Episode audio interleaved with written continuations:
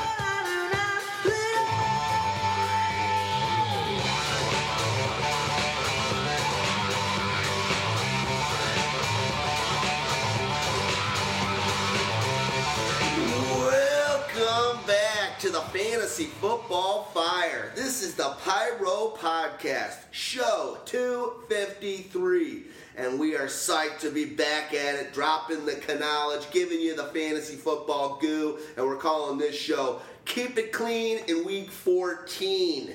We're in, in some leagues you're coming to playoff time, and others it's a hopefully your last week of regular season. Regardless, we are fired up to give you the knowledge that you need for these weekly matchups for Week 14 to be able to win it out, whether you're in the playoffs or trying to get in there. As usual, to the left of me, I got Houdini here, and uh, across the way, I got Stagg Party. What's up, fellas? How's it goes? Uh, it's going great. I don't know if you've noticed. I'm, I'm sporting my Chicago White Sox apparel right now, and that is because the White Sox are finally doing something right. They traded away Chris Sale. Uh, we got uh, Juan Mon- Mon- uh, Moncada and uh, this other guy, uh, what, uh, Michael Kopetsky. Ko- Ko- Kopek. Yeah, Kopek. I don't think it's- Kopek, maybe you're right. I think it's Kopek.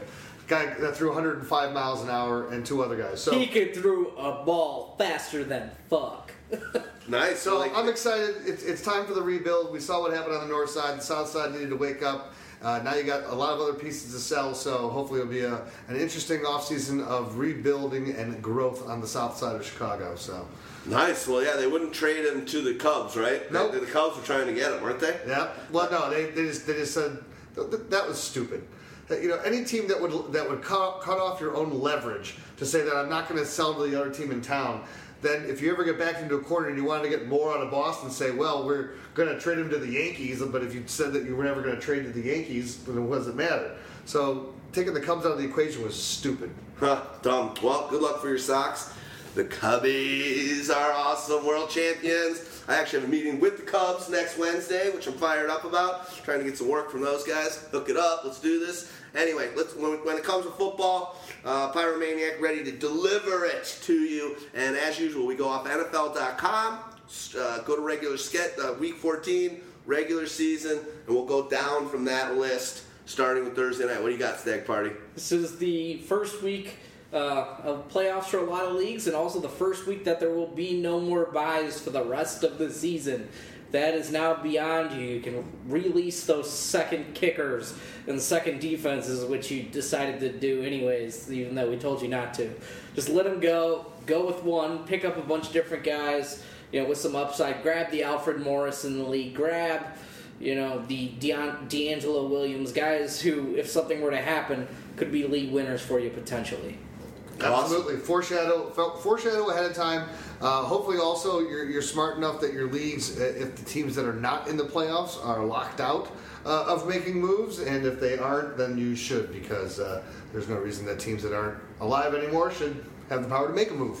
Yeah, right? Unless you do that stupid garbage bowl bull crap. No, you're in the like- garbage bowl. You don't get to make pickups. You play with the garbage that you brought to the bowl. nice. Um, cool. Let's talk. We actually have a what should be a great NFL game. We'll try and breeze through it because we're not sure what it's going to be for fantasy football, but uh, Thursday, December 8th, got the Raiders are going to be at Arrowhead to play the Kansas City Chiefs. Start with the Raiders side of the ball. Everyone's favorite quarterback on the cover of ESPN the magazine. Everyone's saying he's going to be MVP or is in the leader right now. They seem to be winning these these close games and coming back and doing all the right stuff. So it's, it's a pretty exciting story. Hopefully for the continuing on Oakland Raiders and not the Las Vegas Raiders. But uh, what do you guys see this week in this matchup um, for Carr and, uh, and and the and the boys?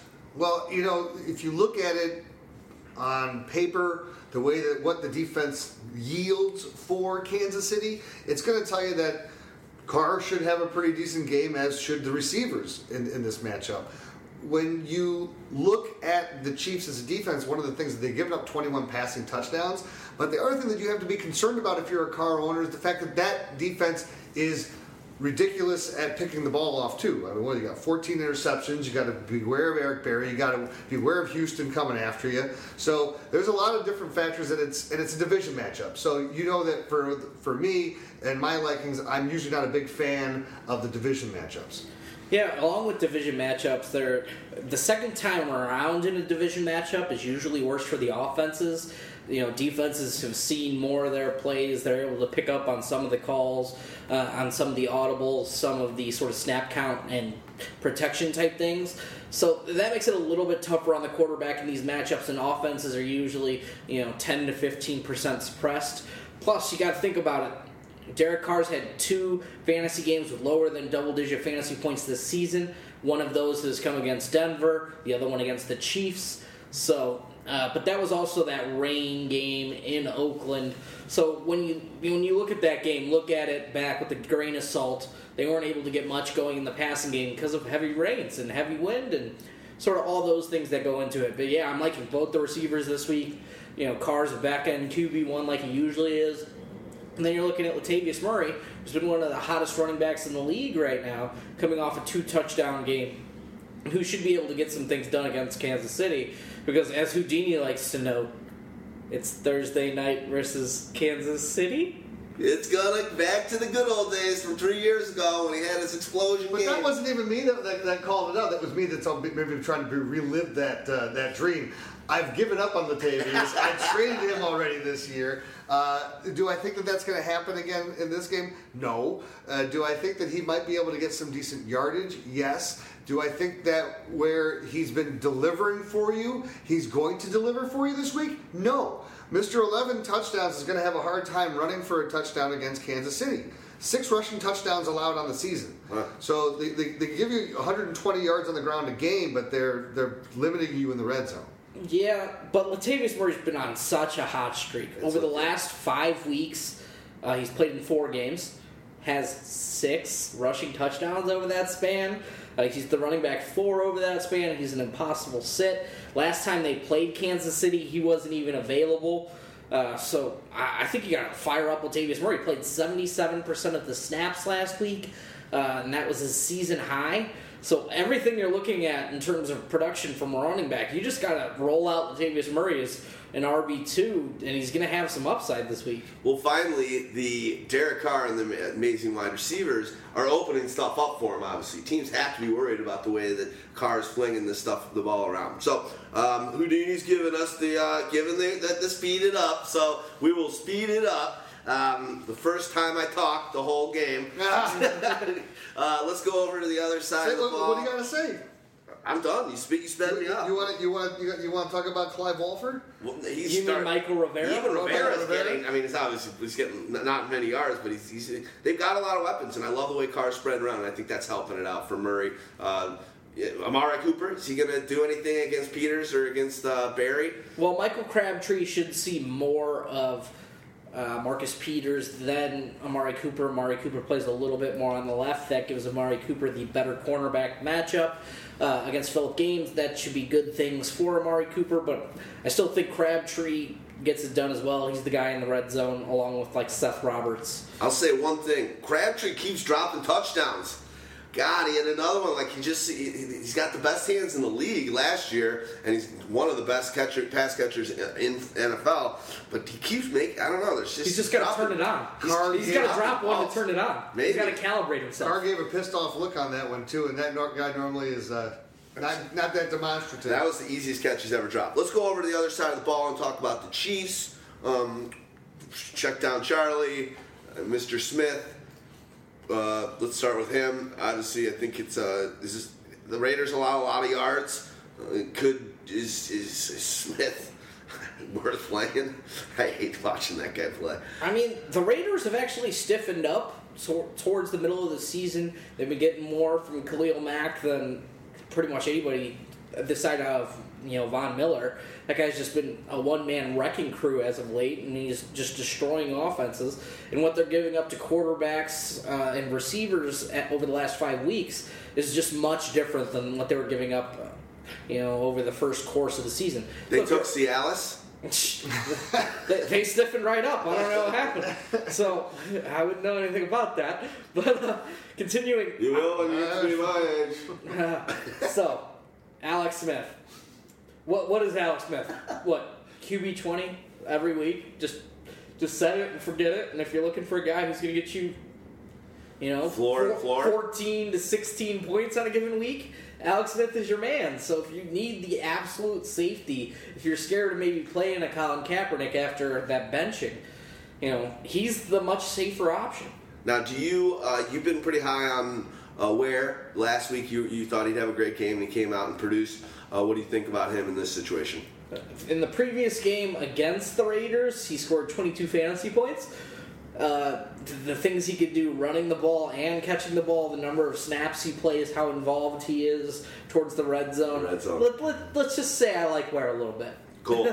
Maclin uh, looks uh, looks like he's practicing. Probably going to make his first start in a while. Is it? He's a, he's available on waiver wire in leagues that I'm in. Is he worth picking up and storing even for a defensive play or down the stretch, or is, Again, is his you- season lost? If you're clearing out those extra kickers and, and things like like Snags was saying, yeah, absolutely grab the guy.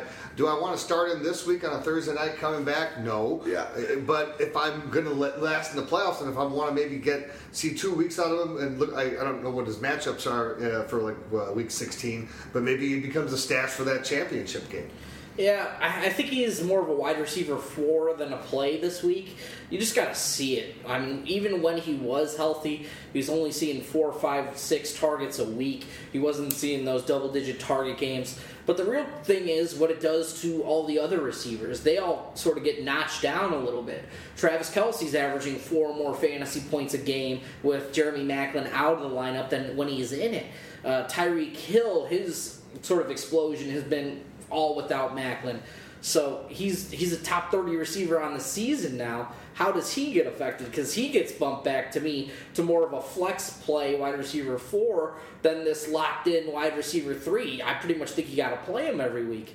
So that that's my major change. I'm knocking down everybody else because Maclin's back and sure to get a few targets. You know, it's also one of those things that it, it could work still to all those players' favor this week if Maclin does play because maybe Maclin becomes more of a decoy. Yeah. And then if he is a decoy, then it, then it just maybe opens up more ground for guys like Kelce and guys like uh, Tyreek Hill. It looked like in the first couple drives last week, and then we'll move on to the next game if you got one more thing to say. But it looked like Kelce might be going for 200 yards. that guy just he just was, came out gangbusters, and the Raiders actually are the 21st uh, against um, tight ends. So you know, uh, giving up 8.3 points per game to the tight end position, fantasy points to the tight end position. So it's a favorable matchup, not one of the best, but not uh, in, in, in the good side of it all. Uh, Kelce, he's just on a hot streak right now. Yeah, last time they played, Kelce had just 24 receiving yards. Huh. By far his worst game of the season, which was it, it looked prime for another Oakland Raiders get beat up by a tight end game, and it just didn't happen. But also the thing is with Maclin and Tyreek Hill, they loved Tyreek Hill in the slot, but earlier in the season they were playing Maclin a ton of snaps in the slot. How does his sort of snap percentage change with sort of Maclin back in the lineup, and is Maclin back healthy enough to play? You know, 85 to 90% of the snaps, or do they phase him back in at maybe a 50% rate, giving Hill a little bit of a boost? I, I would imagine it's going to be more of the latter just because now that allowed them to, to find out what they have in Tyreek Hill and, and they like it. Yeah. And they, they, I think that that allows you to say we can take Maclin back slower. Agreed. Awesome. All right, let's move on to our first game on the 11th, uh, Sunday. Got the Steelers at the Bills.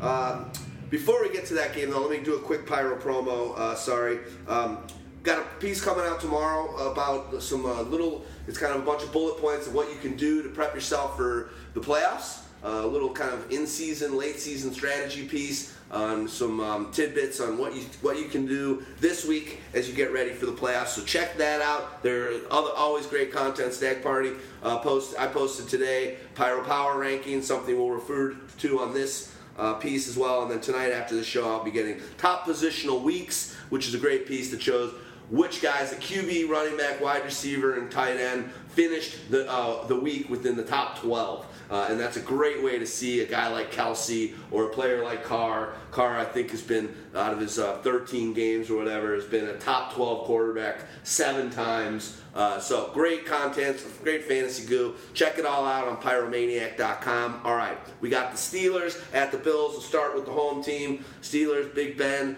going up against the Bills defense. You guys uh, vibing him? Just play anybody whose name has a B in it.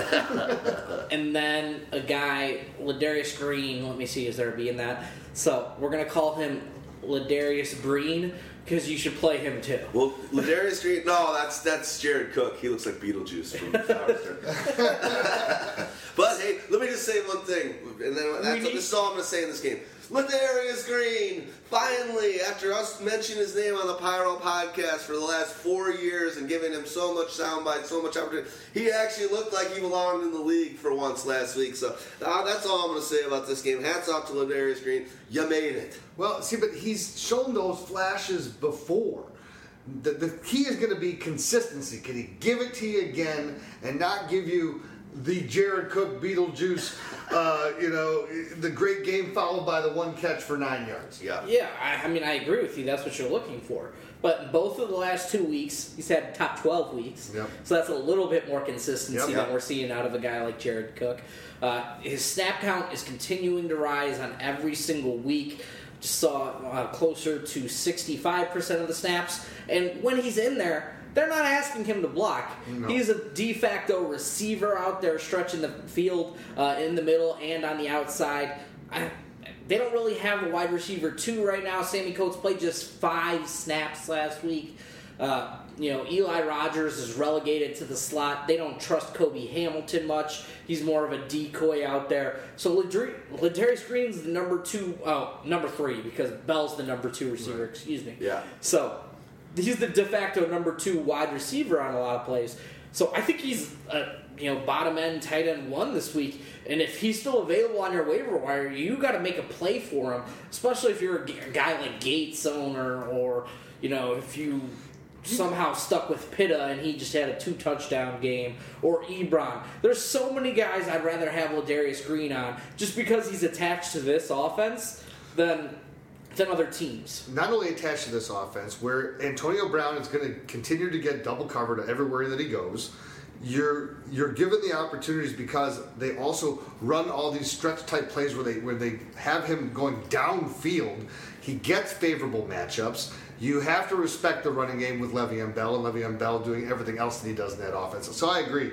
It's it, when you look at every all these other tight ends that are out there, you know, great. Maybe you're going to get your your five catches for 65 yards. You know, but how many of them are going to give you the potential for a 100 yard game? And the thing is, Buffalo's given up three different times 100 yard games to tight ends this season. Huh. And that's something that's a little bit uh, on the rarer side. That is. They're pretty good against allowing touchdowns to uh, opposing tight ends, which is three on the season. But the yardage can definitely be there for a guy like Green. Cool. Do we? Uh, That's it. that's, That's it. everybody. All right. Let's move on over to the Bills side of the ball. Uh, Sammy kind of came in with a little bit of a Dudley affair. Got- Got some yards, but uh, can, what, what can you expect out of him uh, in this matchup? So Sammy Watkins got off to a hot start. First On- drive. On the first looked drive, he was rolling, he was moving. and he Didn't played. get a point for the catch for the rest of the game after that first series. Yeah, I mean, he looked so good then, but he was beating defenders and getting open deep, and there was a shot that Tyrod Taylor just missed him on. He was wide open deep down the field on what would have been like a 65 yard score, and that would have just changed your whole perception. Yep. So, against Pittsburgh, who's tough against wide receivers, he's probably a high end wide receiver three, low end two. He's a boom bust guy, and we sort of know that from him. But I, I just think Tyrod's going to play a little bit better at home. Depending on the weather conditions, it's going to be Buffalo in December, so we'll see what happens there. But but he's going to be a lot tied to Tyrod, and Tyrod, you know, was great in the first half, and then all of a sudden after halftime something happened, and he was he looked god awful. He looked like you know, Jared Goff throwing the ball around out there. So that's something that's going to continue. LeSean McCoy looked great all game. Shit. The only thing he didn't look great at is goal lines because he didn't get the opportunities. They used Mike Gillislee exclusively as the goal line back last week. And how frustrating that is because he, McCoy took him all the way up and down the field, was murdering that defense, and then doesn't get the opportunities uh, when it counts. Cost uh, a ton of fantasy points. And, this is another one too where I could easily see that happening again this week. And, and Pittsburgh's given up ten rushing touchdowns on the year. We remember last year, Gillis, they were both getting it done. Gillislee was getting great opportunities while McCoy was there. So almost both of those guys uh, are play are playable. Um, eh, would you agree? I mean, Gillislee's getting more opportunities. It's opportunities. a tough. It's a tough play for Gillislee. I mean, if you're only You're- you're- hoping for a touchdown, yeah, you're- you're- You're not, yeah, and, and they only he's Pittsburgh only gives up 92 yards on the uh, on the ground per I like that hand motion. That was yeah, great. they they uh, it's just not the best matchup. You know, when you're fishing for touchdowns, maybe if you are fishing for touchdowns because they've given up 10, but I don't want to play a guy where I'm just unless I'm in a league where it's a deep league and it's it's it's a, a hard uh, it's a basically a mostly a touchdown scoring league. Like if it's your one point for every 20 yards rushing or something like that, then yeah, then maybe play a Gillislee. Yeah, I agree with you. But yeah, LeSean McCoy, fire him up as a top five play, though. Because Yeah. Pittsburgh has been gashed by a lot of good running backs this season. And I think LeSean McCoy has a chance to do that. Uh, Charles Clay gave, uh, his wife gave birth to a, a baby boy. So he missed the game last week. And I didn't notice that he missed the game last week. So let's just move on. There you go. All right, that game uh, is over under opened at uh, 47.5. So they're thinking there's some points going to be happening in that one. Let's uh, before we go to the next game, um, let's uh, listen to this from our sponsor. Awesome. Broncos at the Titans. Uh, Stagg Party likes this matchup for the Broncos. Looks like um, uh, Siemian's going to be back and is after a week off. Uh, he is going to be playing and quarterbacking and manning this the the, the the, the situation under center there. You like that for uh, Demaryius and uh, Sanders, correct? Yeah, I like it for the pass game. I think there's, you know, Siemian's one of the better streaming options of the week with some upside on the road. He seems to somehow play a little bit better on the road, you know, in his splits so far this season. But yeah, Demaryius should be able to do whatever he wants. Emmanuel Sanders should be able to do what he wants. Uh, a lot of people are, are talking about Perrish Cox. And Perrish Cox is one of the corners who was just released by the Tennessee Titans. The thing is, there's a reason one corner plays over another corner. Um, it's probably because the other one's not very good. So if we're saying that this guy's not very good, how bad must this other guy be to you know be beaten on a regular basis and still keep a job until week 13? So I'm not worried about any of these guys. They've allowed eight top 14 receivers in the last six weeks. And last last time I checked, he can't cover two receivers. So I'm firing both of these guys up as wide receiver twos this week. They both got a ton of upside. The question is, it could just be one or the other that goes off, with the other having like six for 70, which has been like the staple of Demaryius Thomas this season. I, I just think this is the time that they're going to have to score some points. One thing we got to admit, Demaryius is due. it just kind of seems like sometimes in that hard element, that human element that I love and you, you know, sometimes you go by the stats, you go by the data, you go by the analytics, but that guy, that guy's due. You got to just think he's going and be like, hey, come on, brother, give me a bone. I just need a big game. We got to, I got to keep my fantasy owners happy. Uh, let's talk about Booker. Uh, what else do Well, you? let's give first a uh, Valverde. I don't know if he deserves one. Well, What are we doing here? You promised you'd visit the penguin the day you got out.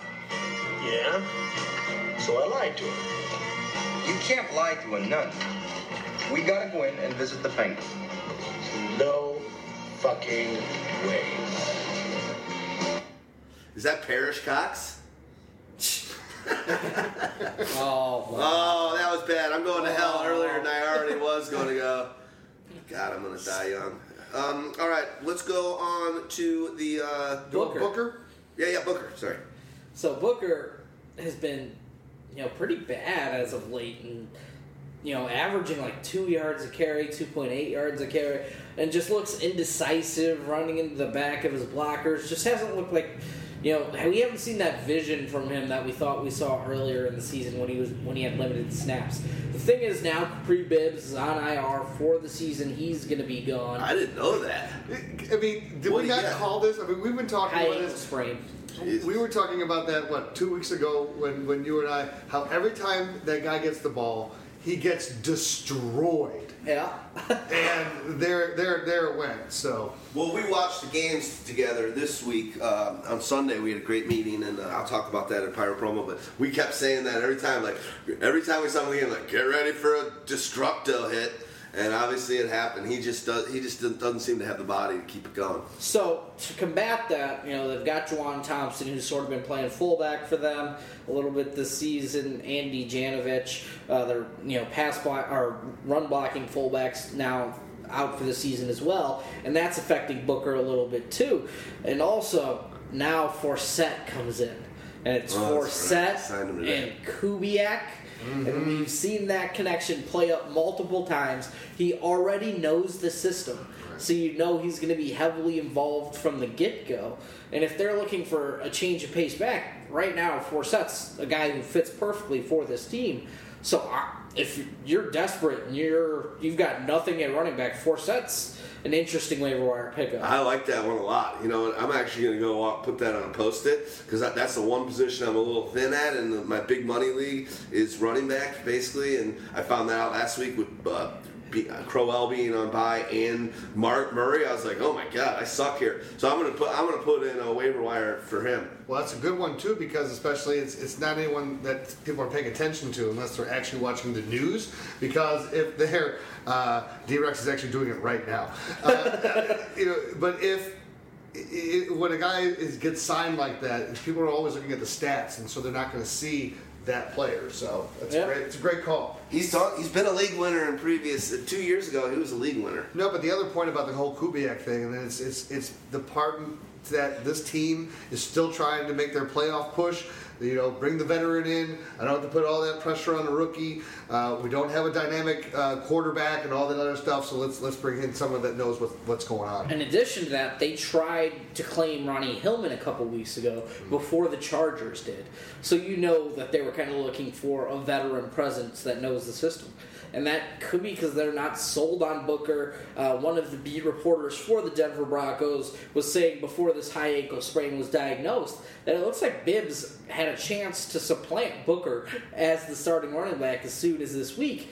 Now it's obviously going to take a couple weeks for a change to be made. But preemptive strike, go there. So let's finish this team off by talking Virgil Green. Okay. Dirt. No, I was done. Dirt, Derby. I said okay. Derby? I said okay. Derby or that other white guy that from the practice squad that seems to get a touchdown every other week. Anyway, let's move on. Let's go over to the Titan side of the ball. Uh, start with uh, Mariota and um, This is this is where it goes bad news. This is where Mariota has been a dream for you. Um, but it, you know, I mean, honestly, like what he's South what, Five What's, QB. What's in a dream? what what he's been doing fantasy wise over the past you know month month and a half is has been great. But when you look at the schedule that he has coming up here, uh, I'm I'm not a fan. Um, Yeah, Mariota. Mariota's got 239-ish points, depending on your scoring, uh, and that's fourth overall quarterback. Fourth overall. I just did not see that happen. I know Stagg Party is super high on him. Uh, God damn, Marcus, amen to you, my brother. But he's got Denver, then he's got the Chiefs next week, and then he's got Jacksonville, who's been tough against uh, quarterbacks as well. So uh, it's not a when you're looking at that playoff matchups there, I don't like it. So if I can avoid playing him against the Broncos defense, damn right I'm avoiding it. Do you pick up? Uh, do you play a, uh, pick up a Siemian and play him over a Mariota? Mm, Not Siemian. Alex Smith. no. No. I mean, if Blake my Bortles? if my options are like Trevor Siemian, Blake Bortles, and uh, you know whoever else you just listed, I'm going Mariota over it. I just have to limit what I think his upside is this week, and it's maybe what 18, 20 points is his upside on like the high high end. Denver just doesn't give it up to opposing quarterbacks. And even though we know Denver's best asset is, you know, getting pressure on the quarterback, which is something Tennessee has been very good at preventing all season, especially on the edges, I, I just don't see how he blows it up. But DeMarco Murray, One of- fire him up. Yeah, one of three, three uh, running backs is already sitting over a thousand yards. He's um, you know just on the precipice of getting um, 200 points in the season. Been a stud. Four, he's fourth as well. So you got Mariota, the quarterback, and DeMarco at running backs, fourth overall. Uh, and he's coming off a bye, so any sort of like uh, little nagging injuries, which it seems like He had a- toughs he had a out. foot injury. Yeah, he's had a foot injury. He toughs it out, but you can see when he's playing for the last month or so, last few weeks, he's limping around. He'll tough it out, and that's why I love him. He's gamer, but he got to get that time off to help him out. That's why they've been going to Derrick Henry a, bit more, and that's why you, you know see them riding Henry when he gets going. And, and again, if we look at the one uh, weakness in the armor of the Denver Broncos, has been their ability to stop running backs. So this one, I think the bye week should definitely have helped Murray. He should be able to come out, and they should try to establish that run early and often against this defense. Can you imagine, like, the, wouldn't you love to have your bye week in week 13 instead of week 5? Wasn't this the first time it's ever been this late? Because normally we're done by week 11. I maybe even remember a week 12 where there was a bye week, but never in week uh, 13 where, where there's still teams It's because. Thanksgiving. Well, no, it's just because they they have they continually change the whole. It's never No, been it's the same. Thanksgiving. No, but Like usually they're done by week 12, but Thanksgiving fell exactly on that time. They felt like they needed a full slate. This is like this has been discussed. Like it's because of Thanksgiving. But it's- but, but- it- yeah. they should never do it again. Yeah. It's just sort of an unfair advantage. It's an unfair advantage. It's Imagine, lucky uh, for- imagine this is a team instead of you know six and six, they are you know nine and three. How's the te- how's the rest of the guys gonna look at that? Especially you know they're buying for. So yeah, it's something that's got to be changed. down the stretch. I mean, yeah. think about it too. How, how how unfair is it for look at when the uh, the Eagles, Eagles. had their bye week Yeah. and you know what it did to that to that team. So 4 and 0, and they've had one victory since the bye week. It's bad news. And a quick point on your Mariota, as far as like if you had all these other quarterbacks, they all, all those other. This is the problem with this week. You, you pretty much are, are, are going to be kind of forced to play it. I would. That's why I said avoid it if you can. Blake Bortles, okay, he's playing against the Vikings. You know, uh, there's just bad matchups, and the guys that have good matchups, it's like, okay, great. You want to start uh, uh, Jared Goff against uh, the Falcons? Do you want to start uh, Carson Wentz against the Redskins? I mean, these are your those. That's Fitz, Fitz Magic against the 49ers? Or is it, is Petty. it Petty? It's all Petty. Petty, It's- it's- Petty they, they said he's got the last four games. Uh, We'll get there in a minute. All right, let's move on to the, the quarter uh, wide receivers on this. I uh, don't Matthews. want to play. You don't any play of them. anybody. none of them. Bench them all. You're not playing any of them. Still got to play Delanie Walker. You still got to play Delanie Walker. He's the number two overall uh, scorer among tight ends. The thing is, Denver has stiffened up against tight ends this season. It used to be a little bit of a chink in their armor last year. They're very good against them this year. Uh, but yeah, Delanie Walker's just not another tight end that you could sit. But just maybe temper expectations there as well. But he's going to be, you know, very involved in the pass game, especially if these receivers are getting shut down. The the best receiver this week might be their slot receiver, you know, Kendall Wright. But even then, don't don't even mess with it. No. Like, don't play any of these receivers if you can afford to. All right. Basically, let's do a quick prior promo. Do us a favor. If you haven't already, subscribe to us on iTunes. You can uh, follow us on a myriad of different um, platforms. If you're an Apple person, obviously you probably listen to through podcasts and, and Apple um, Music or Apple whatever app. Uh, we're on St- Stitcher. We're on Spreaker. Google Play. Check us out on all. Write us up a review on any of those platforms. Give us a follow. Give us um, a subscription, uh, follow, and all that stuff. It helps our stature, and it automatically gets sent and pushed to you when we upload a new show. In that uh, frame of mind, we've got the Pyro Podcast, uh, Normal, which is the heavy that you're listening to right now. Me, Houdini, Stagg Party on a weekly basis, year round, even in the off season. After the Super Bowl that week, we'll do it again. But also, we have another show that we uh, do. It's called the Pyro Podcast Light. Pyromaniac Mo spearheads that. He talks with other guys on a weekly basis about fantasy football uh, with our other kind of con- contemporaries in the industry. Sometimes I'm on the show, sometimes Houdini's on the show, sometimes Stagg Party's on the show. But it's a great show, and that one comes out. We come out on thir- uh, Tuesday night or Wednesday morning for this one. That show comes out on Friday evening, so you get a little more news, a lot more streaming options. DFS Vegas is a big part of what he's offering there. So check out all that stuff. Let's get on to the Redskins at the Eagles interdivision play game. Redskins coming off a tough loss uh, to the Dallas Cowboys. Uh, still putting up fantasy points. This is just a power and numbers team, as we said in, in the preseason coming in. Uh, Cousins is, is, is, is getting it done. Uh, what do you think can happen? I mean, it seems like the Eagles, uh, they got a good defense, but they're They have a good defense, but it's, they're just crumbling. It's and they're the resistance that they're that they're putting up is, is very weak. Viva la resistance. Uh, the resistance is dead. Well, it's hard when the offense is putting them in awful Horrible spots. situations, yes. You know, lots of turnovers over the last couple of weeks. Carson Wentz averaging five yards a throw on 60 throws. So they just don't have the time and possession and all those type of things. So it's starting to wear on their defense. They're not getting as much pressure. And against Washington, it could be tough for them to get pressure, but they play so much better at home.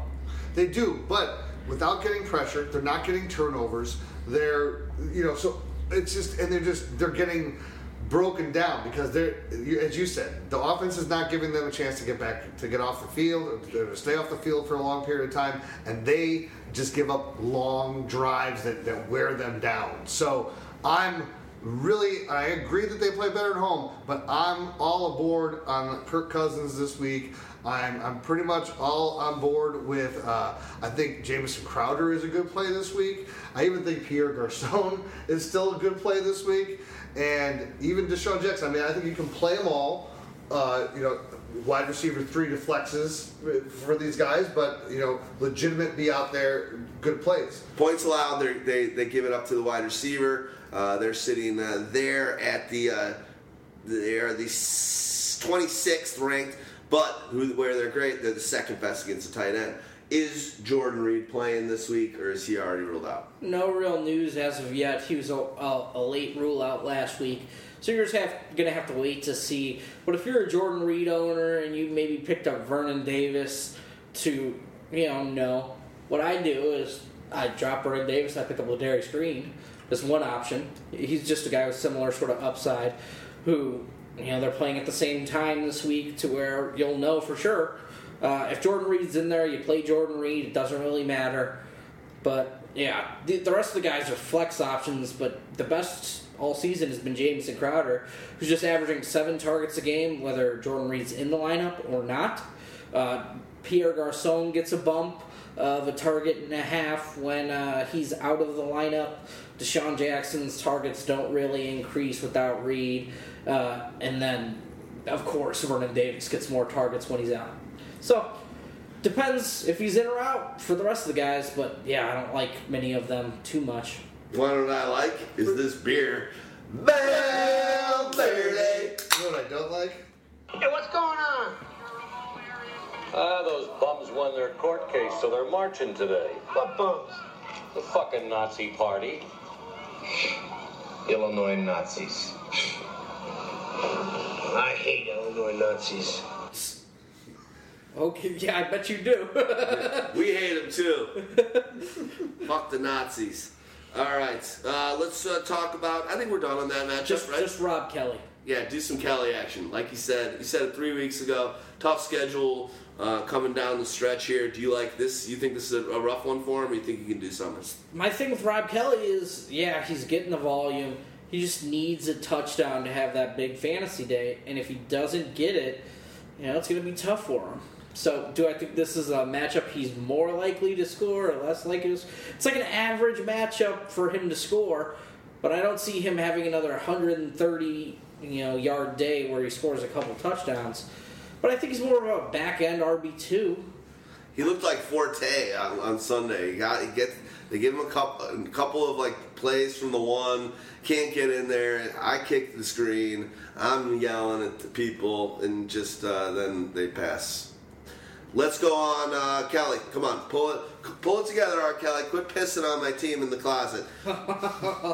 you see the video of That's, R. that's, Kelly that was- last that's, night? that's the name of the team that I that I beat this uh, week in my uh, fantasy uh, league. R. Kelly, piss on you, drip, drip, drip. really? That's this guy's team name. There was a there's a video of an R. Kelly show from two nights ago where he's like in the front row and he was like pu- pushing out his uh, his midsection and one of the fans grabbed his cock and he's like wait hold on he's like looked at her and was giving her shit so little uh, little little CGer is what I call him cock grabber.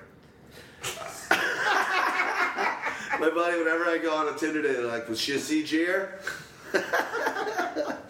All right. Other code names: B enter for big nose. The people, my buddies know I like B enters that are B-enners. CGers.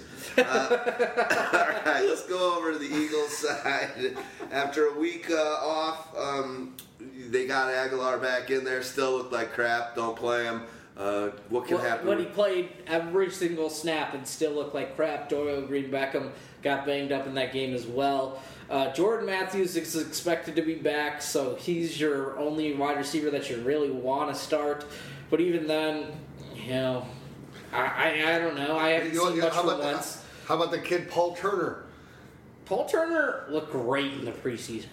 Guy, guy's dynamic, so he's going to be somebody I'm watching going down the line. But the guy who spent that much time on the practice squad this season, But nobody else has done it, and so you know you're coming in. Bryce Treggs is also the other guy that they brought off the practice squad who's had some sort of deep Flash field, type things. flash, you know, deep field stretching ability that this offense, you know, absolutely needs when they're talking about reuniting with DeSean Jackson. We didn't even mention DeSean Jackson Yeah, revenge the game. Eagles, right? Uh, so there's that.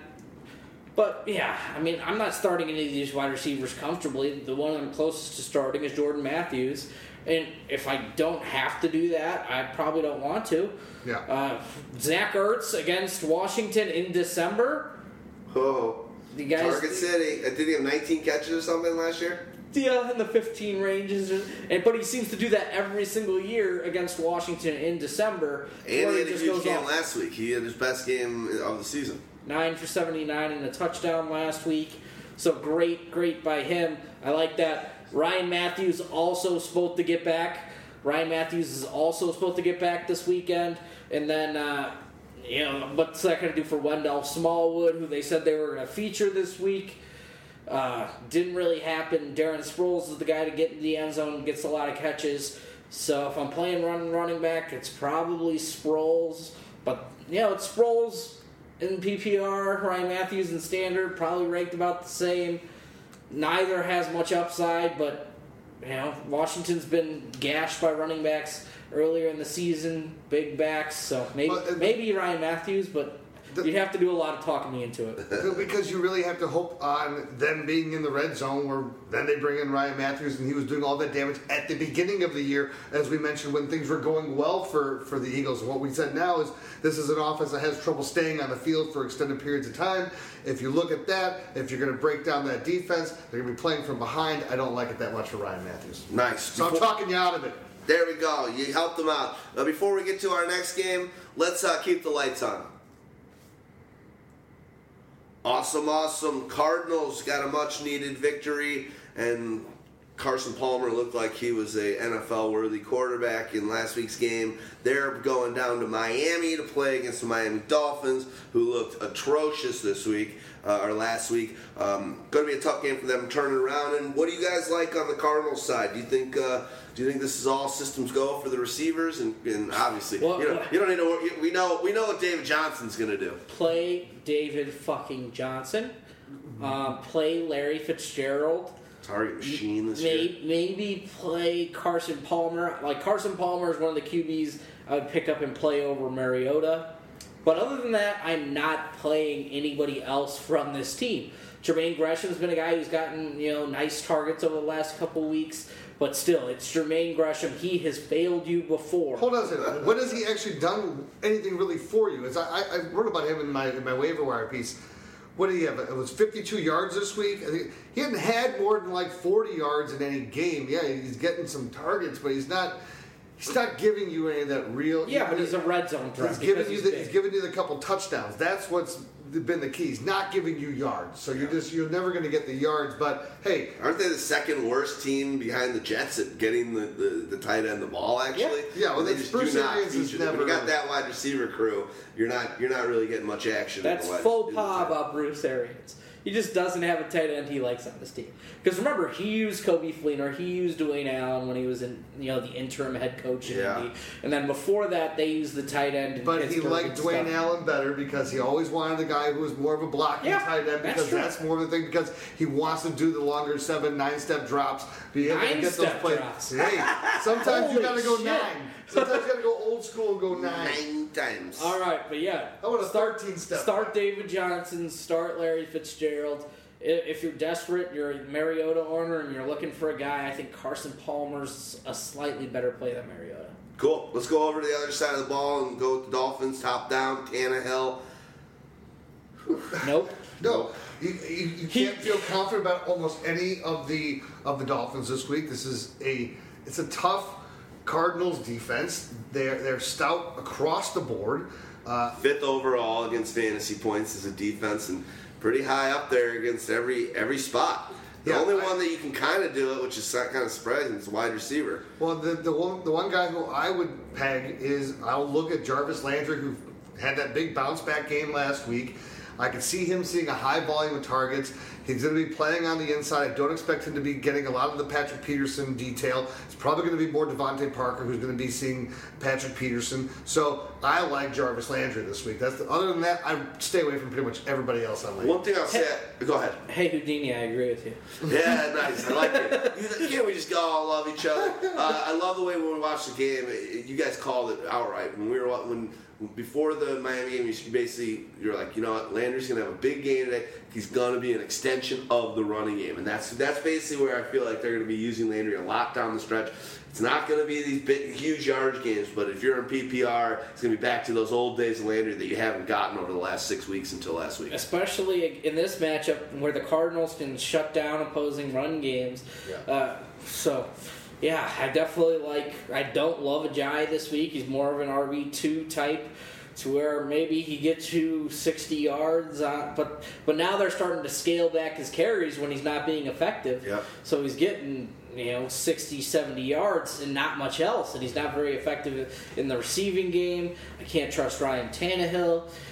So the only guy I'm trusting is the extension of the run game in Jarvis Landry. I, I Parker's like a wide receiver five for me this week because I think he gets Patrick Peterson, who who's very good. Like, And that was surprising to Parker. They they said they didn't think he was going to play, Yeah. running on the sideline, not practicing. But then all of a sudden the game starts. He plays, scores a touchdown. They got a lot of people like myself that had a shitty, you know, went run and shoot. And I sat him, and I'm like, God damn, I could have used him over somebody else.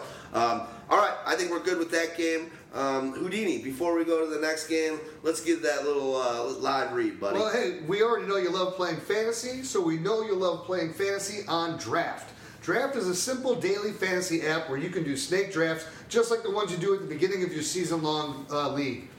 You can do drafts whenever you want. They last for just one day and they take minutes to complete.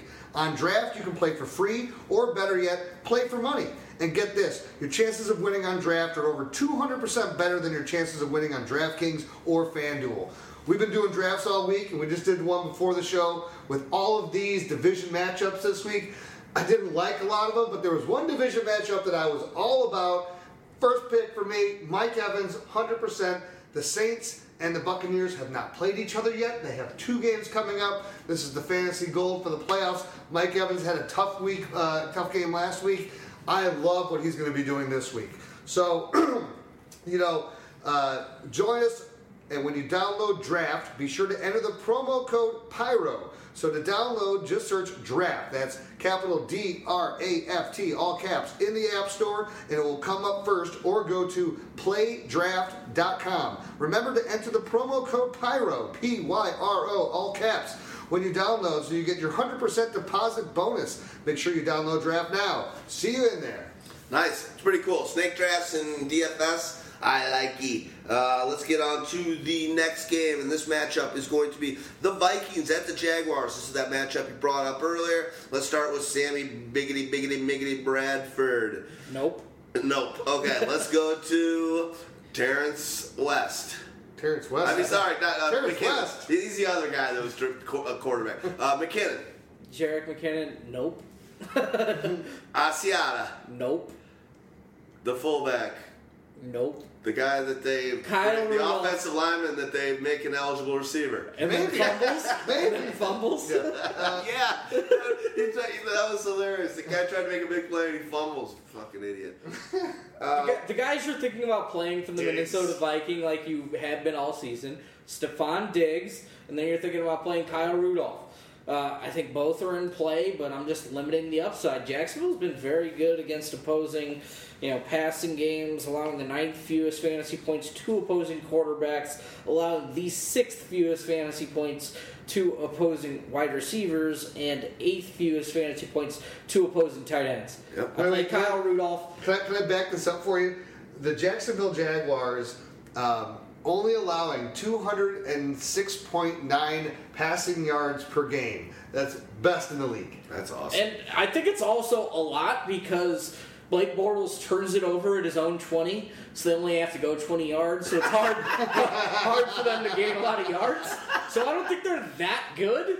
They've only given up 15 passing touchdowns. I will say next year, I think this is a team because they're super young. Next year, they are going to be one of those totally. They're going to be an awesome defense to own. I think next year. Uh, They got to get pressure on the quarterback. That's where they struggle. Uh, they don't get much of a pass rush. None of those guys have really worked out too well for them.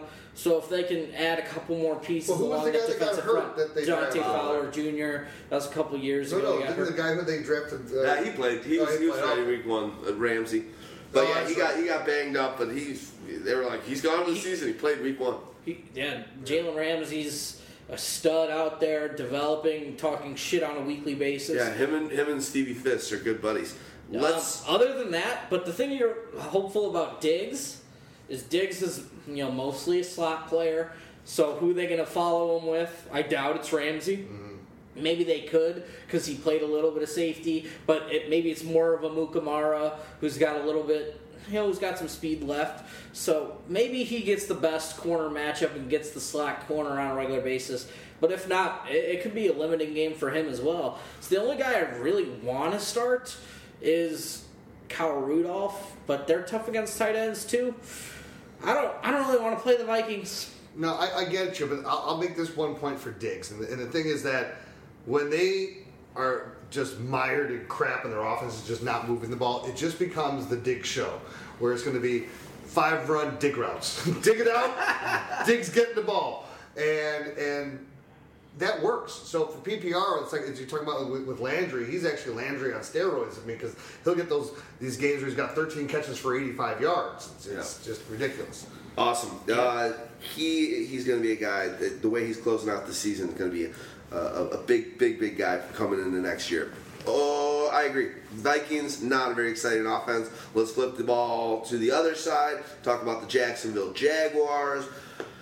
Bortles went from what number four or something last year quarterback. Now I think he's 20, 21 um, in, in ranking. Obviously having a terrible season, burning owners big time Blake this Bortles year. is 15. 15. Yeah, but he's he's coming off sort of a bad stretch over the last couple weeks, and I expect the bad stretch Yeah. to continue because it's Minnesota. Uh, he's just a garbage time player, and he's broken right now. So I want nothing to do with playing Bortles until we see some progress next season. So I'm not thinking about him for the rest of the season. I don't care how good the matchup is. He can fail you at any time. So what you want to know is can he get the ball to any of his receivers, mainly, you know, Allen, Allen Robinson. Robinson. Well, I'm asking for a friend. He's really handsome. He's a total stud. I, He's I a- don't he's know. a- I don't know how this he's a guy does it, CGer. but er. He's a yeah, CGer. He, he gets CGs all the time. Get CG. He- No, he's Good a er. turn. I think he's a CG. Er. Good turn. You big cork soaker. Um, I'm asking for this handsome friend of mine. What do you think about Allen Robinson? You- I don't want to really go there this week. I sat him last week and it was a genius move. I don't. Fuck, Allen Robinson, my keeper. It- I mean, it's my Xavier handsome Rhodes. friend's keeper. Yeah, he's gonna get Xavier Rhodes. It's, it's Ah. bad news. I hate you guys. Well, it's just it's just the, the fact of the matter. I mean, I don't. I, I just don't. The, the biggest problem why you're not going to be able to get in that production out of the passing game is because you're not getting any production out of the run game. Um, you know, Denard Robinson looked like the best running back last week. and he, he'll probably look like look like the best running back again this. Week. We'll see if Chris Ivory is able to get back, but I'm not counting on that. And even if he does, I don't know if I can play any of these guys against Minnesota. And didn't they give Denard? And Denard got what 17 carries last week. Yeah, he was highly involved. Um, but that's just because TJ Yeldon's banged up on his own right. If Chris Ivory's able to get back, I think he's the lead back. We've seen Minnesota sort of get beat up by opposing running backs with some size who can break some tackles. That's really been the only weakness of their game. We saw it against guys like you know David Johnson and Jordan Howard earlier in the season. But yeah, I don't really want much to do with any of these guys on Jacksonville if I have to, even if they are at home. Yeah, just it's just not for me. Let's move on to All right, the so- next defensive matchup. But before we get to that, I Let's gotta have Valverde. myself a Valverde. Hey, Bob, this is the band. All right. Uh, what kind of music do you usually have here? Oh, we got both kinds. We got country and western. Oh, that's good. Line dancing. Ah, I wish I. I wish I could stand country music. How about Brock Osweiler? Oh. He seems like a country. No, never mind. He seems like a dick. Uh, He actually doesn't seem like a dick. He's Really? actually like a nice guy. Uh, but yeah, I think what we are supposed to do on this one before we get into uh, the Houston Texans, we're supposed to do uh, keep the light on, Delio. Ready to roll? All right. So listen to this before we get into that. a little bit of this, a little bit of that. All right. Uh, yeah, let's talk about broke ass wiper. Had his first top 12 game of the season last week. Was better than a lot of the big name quarterbacks in what looked to be, you know, fairly pristine matchups. He was in the snow in Green Bay and it didn't look great for him. But, you know, DeAndre Hopkins bailed him out on a 44 yard touchdown. Late. He, he got some involvement. You know, he looked fairly good in the snow compared to other guys. But now he's on the road again, but he's in a dome against Indy. He's going to need to score some points. We saw them defeat Indy in pretty much Brock Osweiler ass wipers. I couldn't get it out of my head as I was trying to say Osweiler. So, so the last time these two teams played, it was his second best game of the season. We saw the late comeback from the Houston Texans. Uh, sort of changed momentum in this whole division with the win over the Colts earlier in the year. Yeah. It, the Colts are also banged up on in the secondary right now. It But we- it doesn't matter. It doesn't matter. No, it didn't matter. It didn't matter on Monday night when you saw uh, the Jets were supposed to be able to take advantage of that, and it was like just they looked uh, like a whole lot better defense. And again, that was a dome team on the road, uh, playing outdoors. Uh, wow. So That was that looked terrible. We'll get to that. when I'm not. I'm not going to buy into. You know, I'll buy more into the potential for for Hopkins to keep it going this week. Um, you know, basically, I'm not going to. I'm not going to put anything into ass wipers uh, credit, it's going to be just get the ball in his hands. Would you? Can you just can you just complete seventy percent of the targets to him? No. And, and I know I know that I know that, but can you and can you get him at least two where he's catching the ball in stride? Hey, you know what? You know Either what? that or just give him a ton of bubble screens and do something to get him so he can make something happen. Can I get another five cent wing? Yeah. How much? How much for a rib? Rib, not wing. I love wings. Uh. let's go, let's talk about uh, Miller. Got banged up. Fucked a lot of people when they needed him most. I think you were one of them. Miller was walking to the locker room. Did he even come back and play in that game? Uh, Not not effectively if he He, did. he might not as well have because he had like eight carries for 12 yards on the day. It wasn't. It wasn't a good showing from Lamar Miller.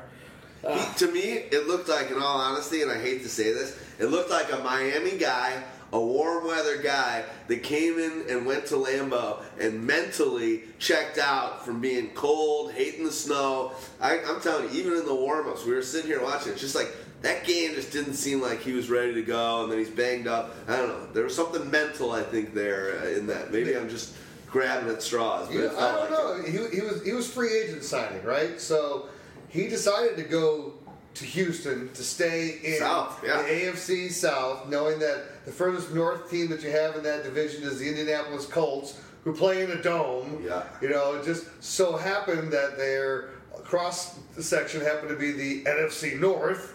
Uh, so One thing I want to let you guys know, you know the guy that during the um, the Green Bay Packers game, that guy that's got the icicles everywhere. Yeah, the guy can't see a that's- goddamn thing. That's Houdini's uncle. so just if you ever see that guy in the games, just know that. How could you ever say that I'm a Packer uh, fan as a relative? That's like just. he, he made you ridiculous. so mad during the game. How does this guy even see the game? Stupid. How long? How long? No, how I wasn't, did I wasn't the one that said how long it takes him to get dressed in white. think I did that, but you were like, you, you said, how does this guy? He can't even see. Like, the what's the point? You know, it's like you're just you're all about being seen. You're not about seeing anything. Houdini's Houdini's. I'm a little opinionated. So let's no move Brock Osweiler, yes to DeAndre Hopkins, but just you got to prepare for the duds. They can happen, and it's mostly because of Brock. He's not great after the catch, so he's not good at making things happen on his own on those sort of screen passes. That's why they don't even attempt it to him. Everything's down the field. He has to go up and get it, and Brock can't get it close a lot of the times. Will Fuller, I, I just don't see it right now. Yeah. CJ Fedorowicz, you know, he's getting the targets on a weekly basis. That guy's been picked up and dropped more in every league that I'm in than any player ever. It seems like the transaction wire is like CJ Fedora had picked up by that same team that picked him up, dropped, picked up off the waiver wire. Next, I mean, no one's getting picked up and dropped more than that guy in any of my leagues. The, the disappointing thing is right now that you've been seeing uh, other tight ends be the targets in the red zone. Uh, Yeah. because, but then Fedorowicz is the one when they're when they when they have to get their two minute drill or whatever it is, he's getting like six targets in a row on, on a drive. Yep, yep. So Fedorowicz is in play as like a tight end too. The rest of the guys, I'm avoiding. Like that. That's it. Lamar Miller, if I can afford to bench him, I will. But he had his best game of the season against Indy. Was electric in that game. Just made people miss all on his own. Pretty much won that game single handedly. Well, Because think it wasn't Brock.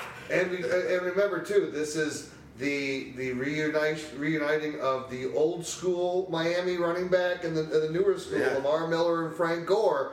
You know, you know that maybe. Let's use that as a bridge. Let's go Hey. over to the Indianapolis side of the ball and There start go. with Frank Gore. Just passed uh, Dorsett last night uh, for what, number eight or number six? Number eight. Number eight on uh, yards uh, for running back in the NFL. Congratulations, Frank Gore. That's, we he love. uh, twelve thousand seven hundred eighty nine rushing yards. And I feel like Gore's got a couple more. He's the kind of guy who's going to play a few more years. He might not be a starting in a, uh, a, a workhorse back like he's got the situation right now in Indy, but he's going to be around the league. So But even though, but what he's been in Indy, he's he's going to be he's because he's on pace to do it again this year. He's going to be actually he, he could potentially get over a thousand yards this year. He had 967 the year before.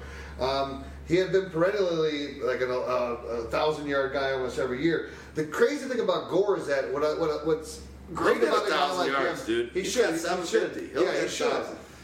But he, what's great about Gore is that throughout his, his career, works. he was never in any season where you were like, man, Frank Gore was the best running back. But never was he basically out of the top 10 when he was healthy. Yeah. You know, just just cons- consistent all the way through. Always gives you the effort. It's like a guy that you like having on your fantasy team because you, you just like watching the guy run. Okay, is Frank Gore a Hall of Famer? You know, based on longevity of career and what he's done, and, and I, I I would have to say yes. Yes. See, for me, he's in the Hall of Very Good. Longevity Yeah. doesn't make you the best player, you know, in the NFL at any point uh, in your career. But hey, if he gets voted in, I, I can't knock it. It's like it's like the kind of guy that's going to be re-brought up like for like five to eight years, and then Yeah. finally there's going to be one one year, one hire. Where it's like we need we need this we need this guy. We got some duds, and we need a running back, and he's going to make it. If he gets a thousand yards this year, though, that's nine thousand yard seasons. And also, he's loved, beloved because of his work ethic, because of his leadership, because of just his his his just how tough he is. He, last night you heard it. Gruden said, "If you know your most competitive friend, and you know who that guy is." Frank Gore times it by three or by ten, and he's just a competitive guy. So I think that people love him in general. Yeah, look at all the injuries he had in college that no one ever thought he was going to be anything. So he's had to come back and, and remake himself, and he's made himself into indestructible. Yeah, no, it's awesome. Let's go on to um, Frank Gore. Fra- well, we got Frank Gore. Let's well, talk in about this matchup. Okay, talk about Frank Gore, and then let's talk about Mr. Luck. Yeah, I don't really love Frank Gore in this matchup. The, the Houston Texans are fairly tough on defense, especially when Clowney's in the game. He seems to be a tackle for lost machine, so that that gives me a little bit of pause. But Luck was able to, or uh, excuse me, he was Gore was able to get it done the last time these two teams played. If he can you know, play another game like that where he rushes for 22 times for 98 yards and scores another touchdown, he's going to have a nice day. But he's more of a back end RB2. Didn't catch any passes in that game. And, and if Clowney's healthy and playing, he was he missed last week. I think that's a big differentiator for him. But they do give up some fantasy points to opposing running backs, so you shouldn't be too scared off. But yeah, just I don't know, temper expectations on Gore. He's never going to give you this big blow up game. Luck, fire luck up. It just I don't I don't think it matters who he plays the rest of the season. He's playing at home in the dome, coming off a Monday night game where he just lit it up in basically three quarters of football. Base, I mean, they didn't even need the third quarter. He lit it up in the first half of football. First first quarter and a half of, of, of first quarter and four minutes. Uh, but the other thing is, every game that they're playing right now is basically a playoff game for them. So you're not going to hold anything back. Luck's going to be. And I love chucking. it, and they're treating it a one game at a time uh, situation. I love, I love that because they're just going to go for it every week. Did you just quote Waterboy? Can't hold anything back now, Bob. I'm going to quote Valverde Beer boy. Beer Boy. Valverde. Your union cards. May I see your cards, please? Postman ain't got no union cards, and we go in there and start playing anyway. Now, what you gonna do about that? You gonna stop us? Stein? You're gonna look pretty funny trying to eat corn on a cob with no fucking teeth. So, wrapping Stein. wrapping up the Colts real quick. T.Y. Hilton's a monster. Play T.Y. Hilton every week. every week. Uh, D- Donte Moncrief, all that motherfucker does is catch touchdowns. So play Donte Moncrief. Healthy. Um, Dorsett, don't. Dorsett don't play. What do you think about the tight end situation? Ugh, Doyle, you son of a bitch. You cost you cost Stagg Party and me position. Well, me position. S- Stags, he, he screwed you. He screwed you. You got a lot, and it was uh, it was it was the tail end of the best play of his career. Oh. That was a great run. He looked, Oh. he, he rounded that corner. I'm like, oh my god, this guy's O'Doyle rules. Uh, And then boom. He Dwayne got, Allen though, Yeah. three fucking touchdowns. well, you know the stat on Dwayne Allen. As as a result of that game alone, What did he jump up to? he jumped up ahead of Ebron, ahead of Vernon Davis. Uh, Pitt, Pitt had a nice game too. So he's 18th. He's ahead of Ertz, Barnidge. He's ahead of, and Gates.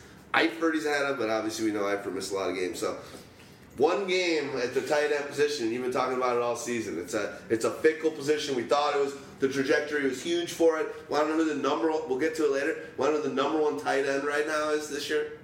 Jimmy G. Jimmy Graham. Wow. Back back to where he was in the 2012 13. Graham is number one scoring tight end. Back crazy? in the saddle again. And we know that we'll talk about that later. But awesome stuff. Um, So think- Houston is tough against opposing tight ends. I mean, if you're gonna go point chasing, I don't think Dwayne Allen is the way to go uh, this week against the Houston Texans. I'd look somewhere else. All right, before we get to the next game, I'm gonna do a quick pyro promo. Uh, you know, you know, we do things on Pyromaniac other than just this pyro podcast, and one of them that we're very, very proud of and great at is our player rankings. We have the Pyro Heat Index, and um, as a part of that, it's a number of different. Uh, it's an algorithm and a formula that we come together with. Our main guy who does the rankings and brings the human element to that and projects uh, where certain elements can be within that formula is Mr. Stagg Party himself. Works with the Archer on that. Stagg Party last week on the Fantasy Pros Expert Accuracy Challenge was number three. This week, number 10. I'm on a hot streak. Stagg Party's top on fire. finishes. Two top 10 finishes. Week 13, uh, 12, 12 and 13. And when does it matter most? Yeah. To be accurate. Ex- Absolutely. So hats off to you, Stagg Party. I know you work and spend a lot of time on making sure you know the matchups, knowing the minutia, knowing the details, and putting that information that you bring into your mind and projecting that into your uh, player ranks and all that stuff. And uh, you've been killing it. So awesome stuff. So check out our player rankings on pyromaniac.com. Uh, we're a part of that whole, you know, if you're not familiar with Fantasy Pros and uh, kind of who should I start feature, which I think is great. Uh, both Stagg Party and the Pyro Heat Index are a part of that 136, 45 ish experts. Um, so you can check out our, our, our rankings there or on pyromaniac.com forward slash player rankings. Nice work. Keep it up. Stagg Party. Could you imagine if you were doing a podcast where your expert was finishing 135th? Well, we did. We we had we had some bad. It happens. We had a bad week. I think three weeks ago, where we Well, were bad week, bad. but I'm saying like if your your aggregate is we're the we're the last five. You know who? You know who's way down there? Is there's a lot. Uh, like, oh, Stagg Party's like, don't do it. Don't I won't do it. I was Don't gonna name call some out. people. Don't call out the pros. We're Geneva. We're Geneva. We love all. Switzerland. We love all. Don't let D-Rex be a, the oasis of the industry. Um, Liam Gallagher. I like him more than I like being Geneva. Let's move on to uh, the next game, and that's the Chargers at the Panthers. Stagg Party, you're hilarious. Stagg Party's like, no, no, don't let Noonan shit on the industry. All right, let's start. Still sick, as you can see. Uh, let's get on to the, the Chargers and start with Philip. Bolo knows. I love watching that guy play. It's hilarious. Uh, he's great. He's great. I'm What's going to happen with, in this matchup? Panthers aren't what they uh, once were. It the old looks like Panthers just ain't what they used to be. Ain't what they used to be. they're not going to play. I think Kuechly's out for the season. Wouldn't that be a great guess? I mean, why would you bring the guy back and, and risk it? They're out. I mean, they've got three wins on the season. Yeah, I'm done with the Panthers this season. And that means I'm all in on the Philip Rivers to Tyrell Williams and Dontrell Inman, and a little less so Travis Benjamin, Antonio Gates, and Hunter Henry. But It's a- it's- all in on like Tyrell Williams and Melvin Gordon. Play them both. I think Rivers is a back end QB one. Great play this week against the Panthers. Oh God, just play these guys. You know, Williams is what number thirteen receiver on the season, and if you look back, you know, just Last five Last weeks. five last weeks, five weeks, he's been even better out. than that. Um, and Labrum didn't look like too much of an issue on that touchdown pass, but it did look like they used him as a decoy early in the game to where they just weren't even targeting him. But then when they needed him late in the game, they got him the ball, and he proved that that wasn't a bad decision. and he should be uh, a lot healthier this week. Uh, like it a lot. It doesn't even matter. To be honest, he's been unhealthy for the last for that five game run. He's been basically hurt shoulder every week. We we've I ask every week. I'm like, Stag, are we be worried? And kind of yeah, but he just keeps doing it. And the other thing too is that you, Fifty yard amazing. touchdown or forty five yard touchdown this a- last week. It's amazing when you really realize how big of a difference Josh Norman made on that defense. And that's why you're seeing, you know, where you were able to shut down uh, the, a top receiving option. They can't do it anymore. They're, they, and they're not getting pressure on the quarterback. And then you don't have Kuechly, you know. It's bad news. It's also good news for Melvin Gordon, you know, because Kuechly is the reason why you would say, I'm not happy. Uh, I, I'm worried a little bit more about Melvin Gordon. If there's no Kuechly in there, Thomas Davis is great, but Thomas Davis is old. He's not going to be able He's to old. keep up with He's aging. Shaq Thompson is, is good, but he's not not that good. They're, they don't have those guys that are going to be able to contend with what the Chargers and Gordon can bring. Yep.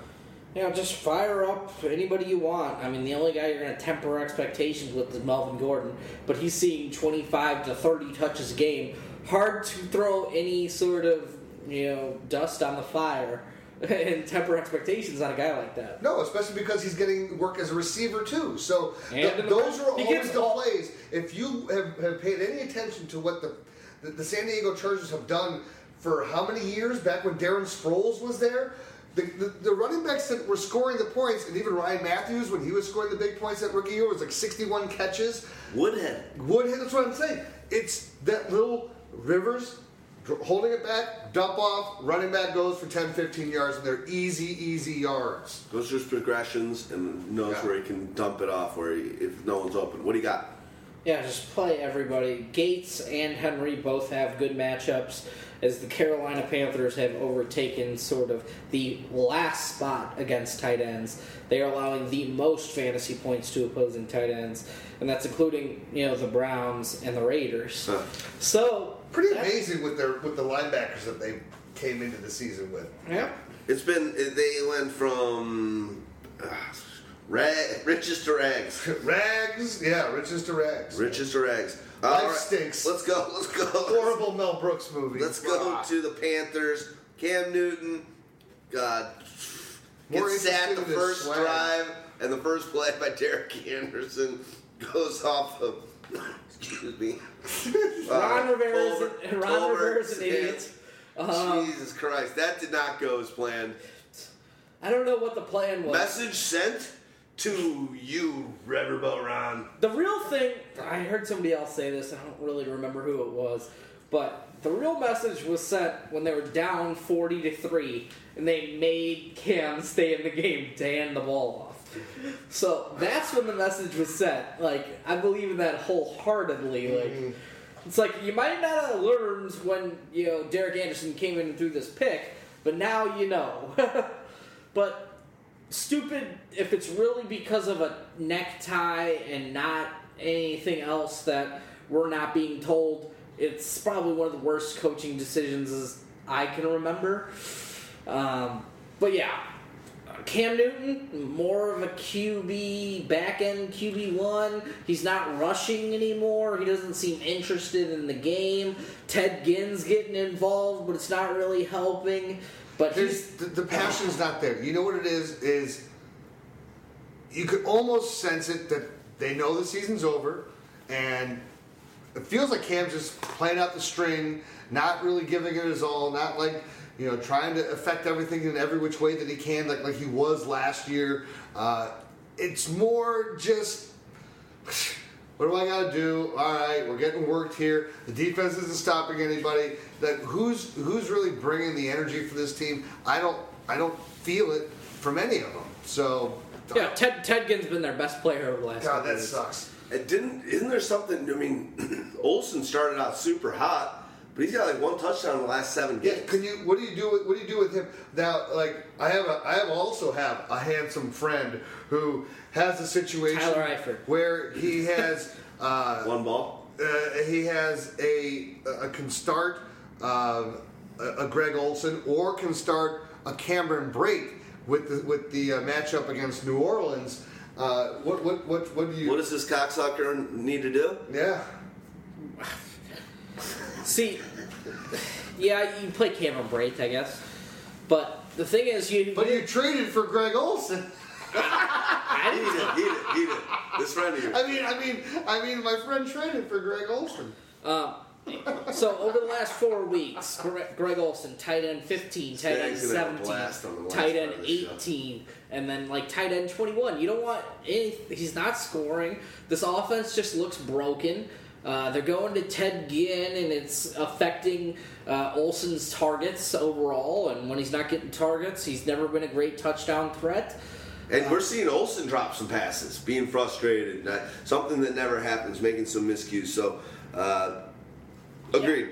I mean, if you owned a lot of these Panthers, you're probably out of the playoffs. In all honesty, sorry, sorry about it, but yeah, Greg Olsen, unless you have a superior option that's like a top five, top six option, I think you go with Greg Olsen. Um, other than that, Kelvin Benjamin, uh, boom bust as usual. Like I told you, like he's not. Unfortunately, the booms are not that big of booms either. You're not getting. He's not that good. Right, you're not They getting threw that. to it ten times last week when he catch two passes. Yeah. Guy's a bum. not that Stop good. trying to tell me he's good. He makes well. He does what. When he does make a nice catch, it's kind of a sick play. He makes Yeah. like a sick play, and you remember that, not the mediocre. Here's the game. thing. Uh, I agree with you. No, here's the thing. It wouldn't even be a sick catch if he was an average wide receiver. But he cannot create separation, Yeah. so he has to make sick catches. with his body. Yeah, uh, I agree with you. Cam Newton ranked last year's number one fantasy scorer. I think he went over 400 points, which doesn't happen very often. This year, he's the 16th ranked quarterback behind our feudal Blake Bortles. That is crazy. What, what's it? He, so he's ranked In one that- less game. Can tell me this. So he's Yeah, ranked, in one less said game. he's ranked 16. 16th, What's Aaron Rodgers ranked? One. number one. Number? Oh, are we talking over? This is the, the season. Season. Yeah, whole season. So on the Rod- season, Rodgers number is one. one. What about Russell Wilson? Behind him at 17. And one where's, behind. And where's Andrew Cam. Luck? Andrew Luck is now seven. Those were the top four for pretty much almost everybody across the industry. Don't draft quarterbacks high. Yeah. I, I can't say it anymore. The number one quarterback will always regress to the mean. But the interesting point I want to make here is the ones that dropped off were the ones that gave you a lot of yards running. Yeah. And- And, look, and you look at Russell and Cam. Those running yards that they had last year are not there this year. Andrew Luck, who's the quarterback on every one of my teams, not talking about this about me, but he was the guy that people were down on. You, you were able to get him in the seventh round. Um, so Aaron Rodgers was like a second rounder, maybe a third rounder. He was probably the highest drafted, or Cam was the highest. Cam, Russell, and, and Aaron, but Aaron's doing it. He's getting it done. He'll. He's got 29 touchdowns. Brees got 30. Let's move on uh, to. Uh, I think we're done with the Panthers, right? Yeah, yep. All right. Yep. Uh, before we go on to this next uh, matchup, let's uh, have a listen to our sponsor. All right, the Bengals at the Browns. Battle of Ohio. I think Stagg Party wants to run Stag through this Party thing wants in a to- fast Who way.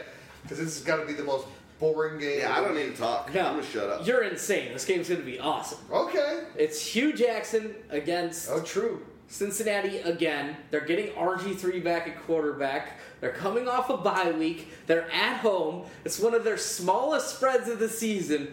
Could the Cleveland Browns win this one? Get a victory.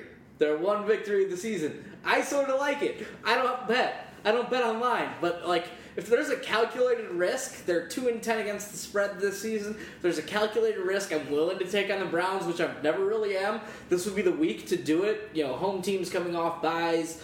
That they always seem to play well. Getting Robert Griffin back, who seemed to have a lot of rapport with Terrelle Pryor. Um, you know, with Corey Coleman in the little limited time they had together. You know, I like that sort of you know duo. I really like Pryor this week, even though Cincinnati was his worst fantasy game of the season. I still like his upside in this one. Corey Coleman's an interesting DFS start throw. Uh, Gary Barnidge, five for fifty.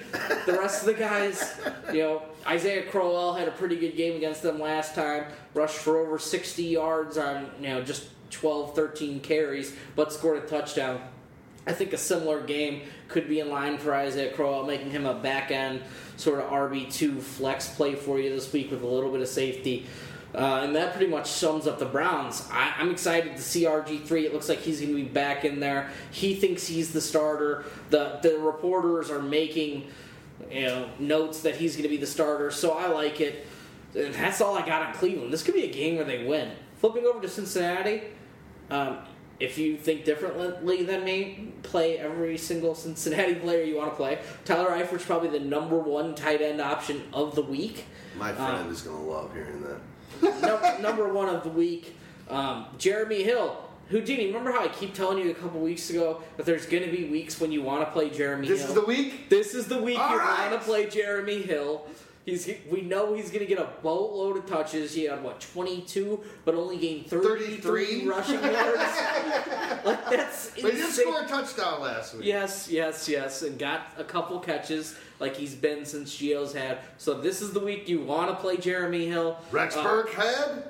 no. Oh. Um, uh, he only got. remember, he got a lot of snaps because they were spelling Jeremy Hill. They, didn't- they needed him a lot in the passing game. Uh, Andy Dalton was great last week. Uh, the last time Andy Dalton played the Cleveland Browns, he was a part of the Millionaire Maker lineup. So if you want to go back to that DFS, you just got to remember he's not going to have AJ Green. So you got to temper your expectations a little bit. Tyler Boyd, I think, is a pretty good play this week, along LaFell- with Brandon LaFell. Now LaFell was the one that was the guy that came through uh, with with flushes and, and, and stuff for you last week. Boyd is giving you, you know, okay, you're getting the targets and you're giving, you know, six to, to seven catches, fifty to seventy yards. It's Is is he going to be able to to have a, a big break type play like you know like LaFell? I now just- LaFell. His, before this 95 had done absolutely garbage in the previous four weeks. I I want people understand. I think he had more than like less than 40 yards in every single game. But we've been talking about LaFell more than we ever thought we would. True. That's well. So, since AJ Green went down, pretty much just disregarded that he even played in that game. Since AJ Green went down, their stats are pretty much identical through three games. Like, no difference in targets, no difference in catches, no difference in yardage, and no difference in touchdowns. Meaning So- Boyd, uh, for their, Boyd- own, for their own stats, Boyd and LaFell have done the same thing. Yes. Well, if you do the average, right? But, but LaFell had the bigger one big one, one big game. Right. But yeah, Boyd's been the consistent guy. But that's sort of the guy he is. He's not a game breaking type receiver. LaFell has a little bit of that. So another guy who got really involved last week and even dropped an even bigger play was Cody Core. He's a guy with some speed who if you're looking sort of for that free square in DFS for a guy who's, you know, dead cheap, who can maybe burn the Browns deep, that could be a good option for you. But yeah, start all the Cincinnati Bengals if you'd like. Awesome. I'm a, I've burned the Brown deep uh, once or twice in my life. Are we done with that game? Yep. All right. Well, It's 106 miles to Chicago. We got a full tank of gas, half a pack of cigarettes. It's dark, and we're wearing sunglasses. Hit it. Love it. All right. Well, I'm not even. I'm not even going to do a pyro promo this one. That was Jake and Elwood. they did it for us. Chicago. We're smoking our Marlboros right now, driving, and we got a, a big bullhorn on the top of our car, so we're doing it up. We're Uh, going streaking to Detroit. the bullhorn. Hang on. On the motorcycle. You two girls. Tell your friends. Free parking. Free parking. Two dollar cover charge only, folks. That's a lot of entertainment. Two dollars. For two dollars. For two dollars. Just uh, let's do a quick interlude. If you don't know what this movie is or you haven't seen it, it's the Blues Brothers.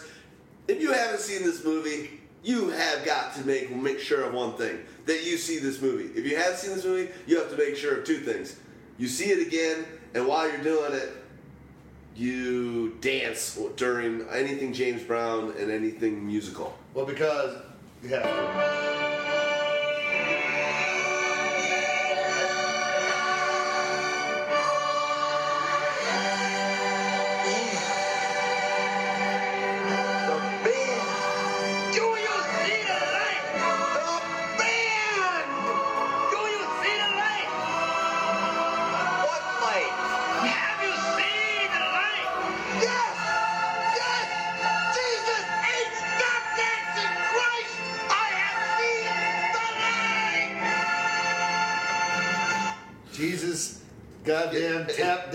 Christ. It's the greatest. I've said this the last we played it. Houdini said we did this soundbite 120 so shows ago. 127 shows ago. My dad was buddies with the with the stunt with John Belushi stunt man, the guy that actually did the flips down the aisle. was my dad's buddy. I remember he used to come over every once in a while. I don't remember his name, but uh, hilarious stuff. He was always John Belushi's uh, stunt double.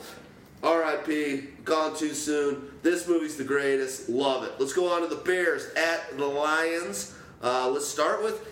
Can I just say one thing? And I'm not going to be talking too much about this uh, Bears matchup. I kind of like Barkley.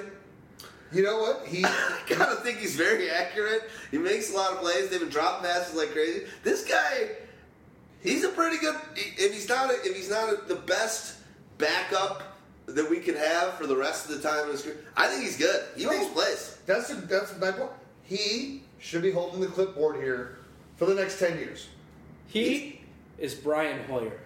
No, he's he's not. But Brian Hoyer's good. oh, okay, You okay, can say that in a okay. positive You didn't mean that as a slight. Okay. Yeah, he's a po- in a positive way. He is Brian Hoyer. Like, what's the difference? Better than Brock Ass Asswiper. Oh, no doubt. Uh, but yeah, you're looking at starting Matt Barkley. You probably shouldn't. Somehow remember that the Detroit Lions were the absolute worst team against quarterbacks through seven weeks in the regular season.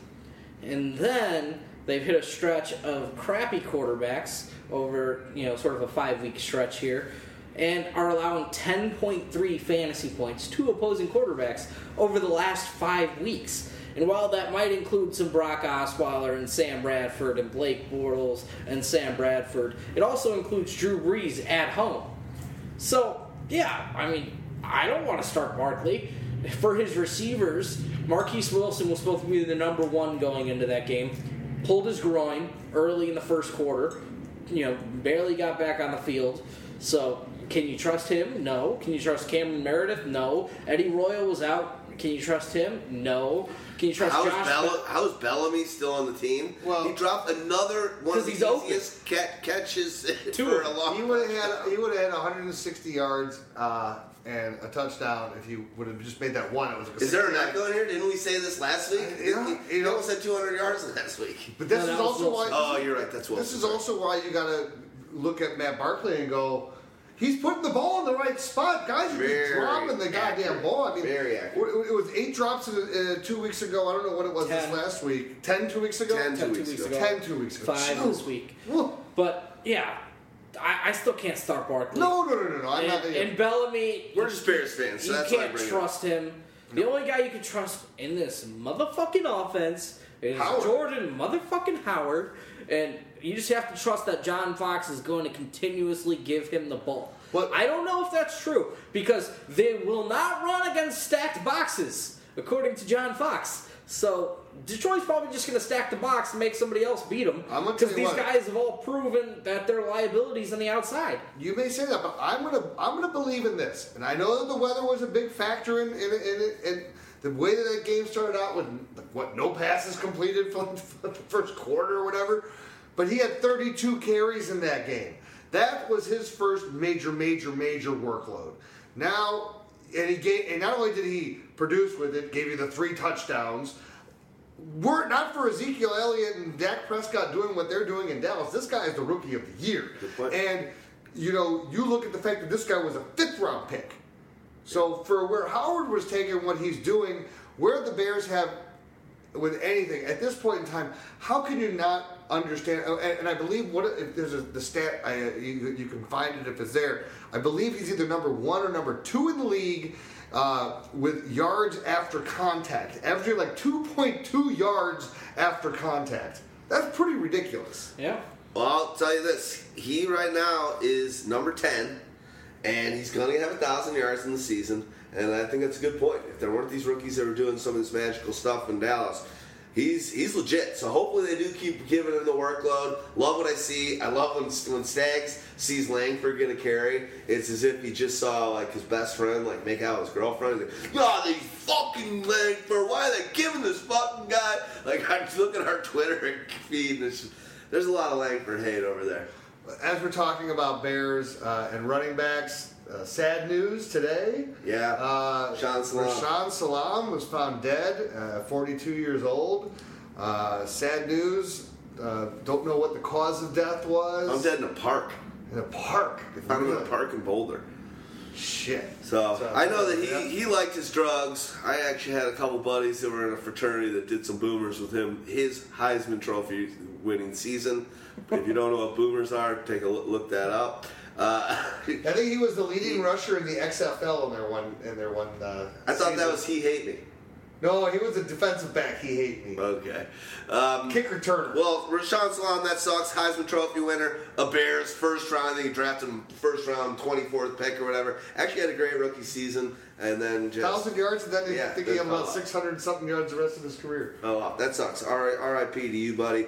Anything? Anything else you want to talk about? On The Lions are tough against RBs, allowing the uh, what seventh fewest fantasy points to opposing running backs. So if you're looking for a great matchup for Howard and you think he's going to go off again, I don't see it. In that last game, the one thing he didn't do is sort of get free. He only had one carry with over five yards, so that's all volume. But hey, we can blame some of it on the weather. We know we can. We saw it, but. Uh, yeah. I mean, start Howard and avoid everybody else, in my opinion. Cool. Let's go over to the Lions side of the ball. Stafford, keep it, keeping it going. Uh, you like him? I mean, just do your thing against the Bears. Don't you like everyone? Yeah, I don't really love Theo Riddick because the Bears are tough against opposing running backs. They're very good against opposing running backs in the pass game.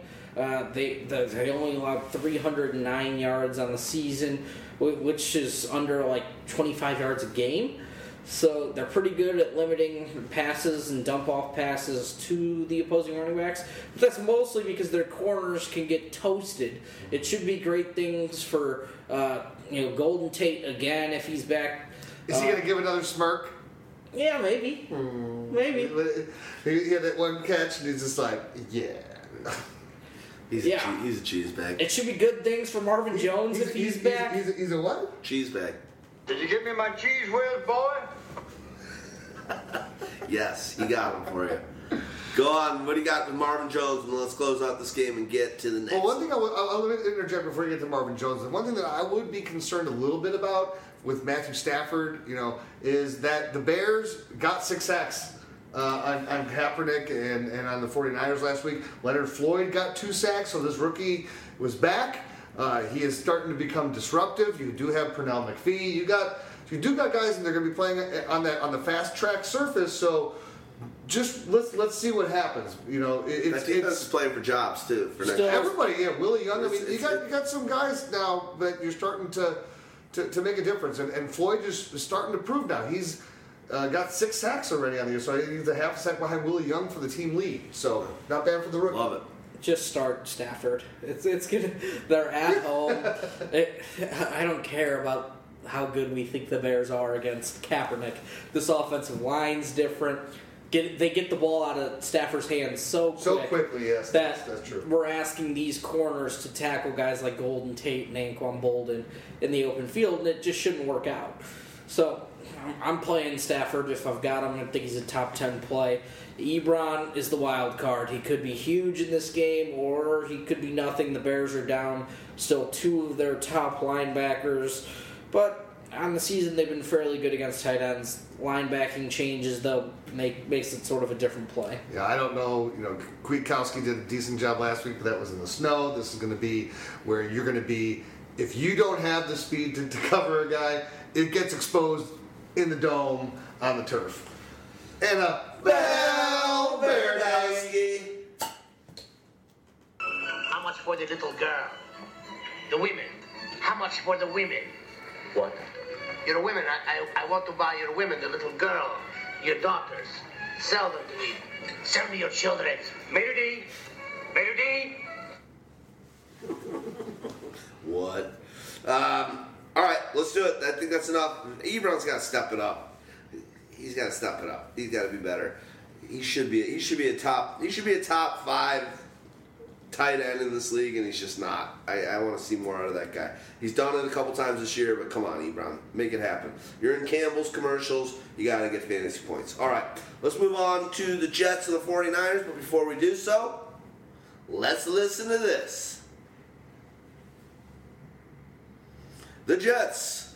I don't know. I'm going to say one thing and it's political. Mike Pence was up in the uh, in the booth with uh, Woody Johnson or what his name. I think the team was like, "Fuck that guy. Let's shit the bed this game. I'm out. I won't say anything else." Pence is an Indiana guy. I know, but he was in. He I was know he was in Woody's hanging booth. out. The team was like, "Fuck that." Well, that was a protest. Yeah, I think it was a protest. Maybe it was a protest game. Maybe they looked so. they bad. protest against playing football. Is is uh does does uh Bowles get fired pretty much? Is he he does he just does he has that kind of I like him a lot. I think he's a great coach. I think he I think he's got but he's got that almost deer in headlights sideline uh, effect. I But think. I, I don't know that I can blame him. What have they given him? It's a new GM too, and I, I don't think that the GM hired Bowles, so they both report to, to Woody. I, I, I- No, they or- both came in at the same time. But but they both report to uh, to the owner or whoever's a, above them. It, it's they don't.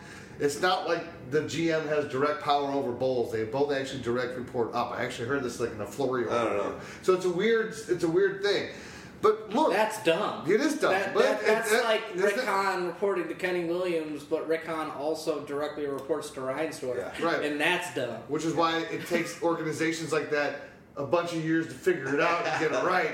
And now that we're, we're, we're finally there for the White Sox, so we'll see what, what happens here with the Jets. But my point being, I look at this roster. Is this a roster where you're going to judge Bowles on?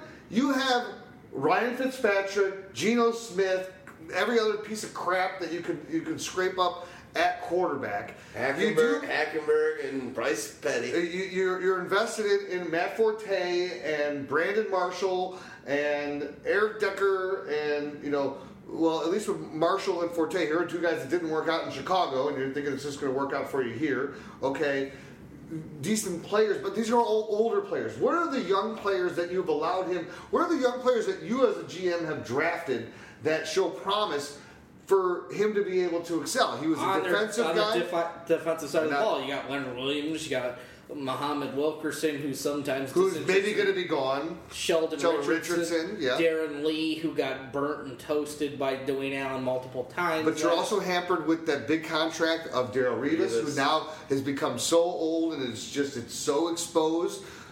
You know, so yeah. I mean, I, I get what you're saying. Just there's talent on the defensive side. I'm not blaming Bowles. they're they're not showing up on the defensive side, especially the defensive backfield.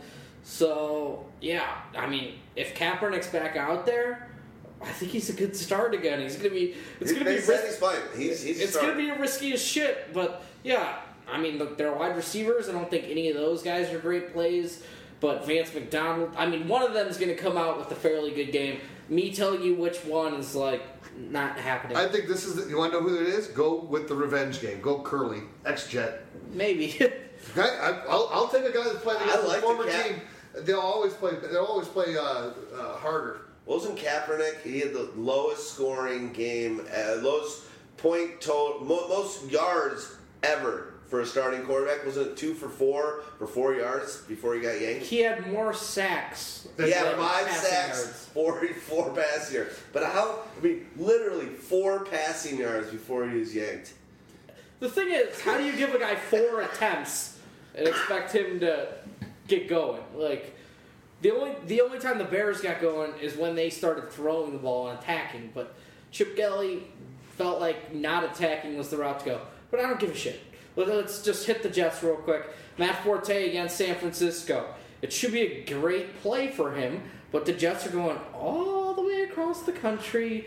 Um, I, I don't know if that's going to affect them much. They're on a short week. They're starting a rookie at quarterback, but it should be good things for Forte. I think Forte's a good play, Yep. but I, I think you just got to temper expectations because this offense has just been putrid. But yeah, it's Brandon Marshall and Matt Forte, and that's it. Okay. And even with Marshall, it's like, do I really want to play Marshall? He's not a safe play. He's a boom bust wide receiver three. I don't like Marshall. You know, it's, it's one of these things. This would be a game. There's going to be one of these games where he's going to put up a huge monster game. Just to, to put it. This probably is that one because it's one of those games where it'd be like, you know what, I'm, I'm tired of you. You know, you, you seem like a cancer, but he also knows how to play for contracts and how to how to how to how to finish out with at least something to, to go back on. He hasn't had like a real signature game in the past month and a half, two, eight weeks. He needs it. So I could easily see that being this game, especially after the dud that they played. At least they're not at home. So they're, they're never going to play. I don't want to start any Jet, especially at home. I think there are better starts on the road. Okay. Are we done with this game? I, I- I'm Matt Forte and Brandon Marshall, but Marshall's a wide receiver three, boom bust type play. Uh, we talked about Kaepernick, how I think he's a good play. I don't love Carlos Hyde, but he just always seems to get a lot of opportunities, gets red zone work when they get down there. So he's Tough an RB too. for that though. Tough defense Yeah, though. yeah, definitely. But They looked garbage last night, though, but not necessarily to the running game. Uh, anything on the wide receivers? You like your your revenge game for Kerley? Yep. Uh, So one of them's going to do it, but picking which one is hasn't worked all season. I like Vance McDonald in this game. Uh, he's been their most consistent targeted threat. You know, outside of last week, I just got to throw those numbers away from last week because it, it was just I, I don't even know what to say about it. Blah, that's what you say. Let's get to a good fantasy game. nice. Uh, my pyro promo is I love you guys. Keep up the good work. We're kicking it, kicking our butt, kicking butt on this stuff. It's been a great season. It's amazing that we're uh, sitting here talking uh, in-game stuff in week 14. Uh, so just love love the fact the, the commitment that uh, you guys got. That's my pyro promo. So heads up, we had a great meeting on Sunday, talking business, doing all that stuff. We had Pyro Mo in the mix coming uh, from Grand Rapids. Hi, love you, Pyro. Mo. He might Pi Mo watching football, talking, and uh, it was good stuff, man. Just uh, love the dedication. So hats off to you two guys, and um, all you listeners as well should be taking your hat off right now because. Houdini and, uh, and Stagg Party put a lot towards this, so awesome stuff. Let's go to the Saints at Bucks. This one seems like it could be a The good time. game. This could be the one. Start everyone. oh my God! This is where when you looked at strength of schedule for like this division, this is this is where it all happens because especially for these two teams. You know, now, now the Buccaneers defense has been playing a lot better uh, in, in the last five, four or five games. But prior to that, you would look at this and just go, "Oh my God, fantasy gold."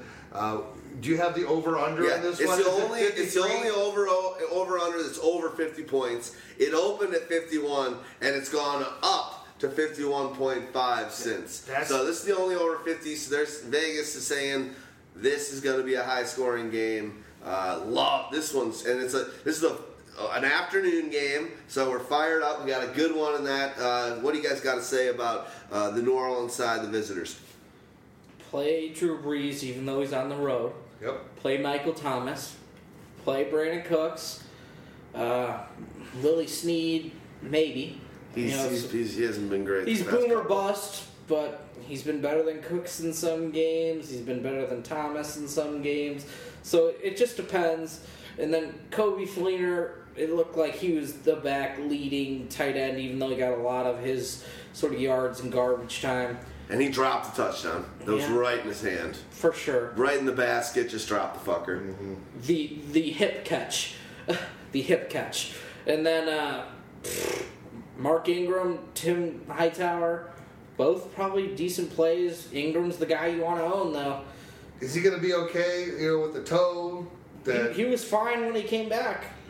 it's just one of those things. Where you, when he left, it was like, man, what the hell? I mean, you know, he probably got a shot of cortisone or something in there to make it stop. He's had obviously two weeks ago he had an enormous game, but it's a weird, it's a weird backfield to watch. As If you're an owner of uh, Ingram, you drafted him probably in the second or third round. It's a little weird right now because Hightower gets so much action, But- but- and, and Ingram's awesome. I know that you're high on him, and I have him on a team or two.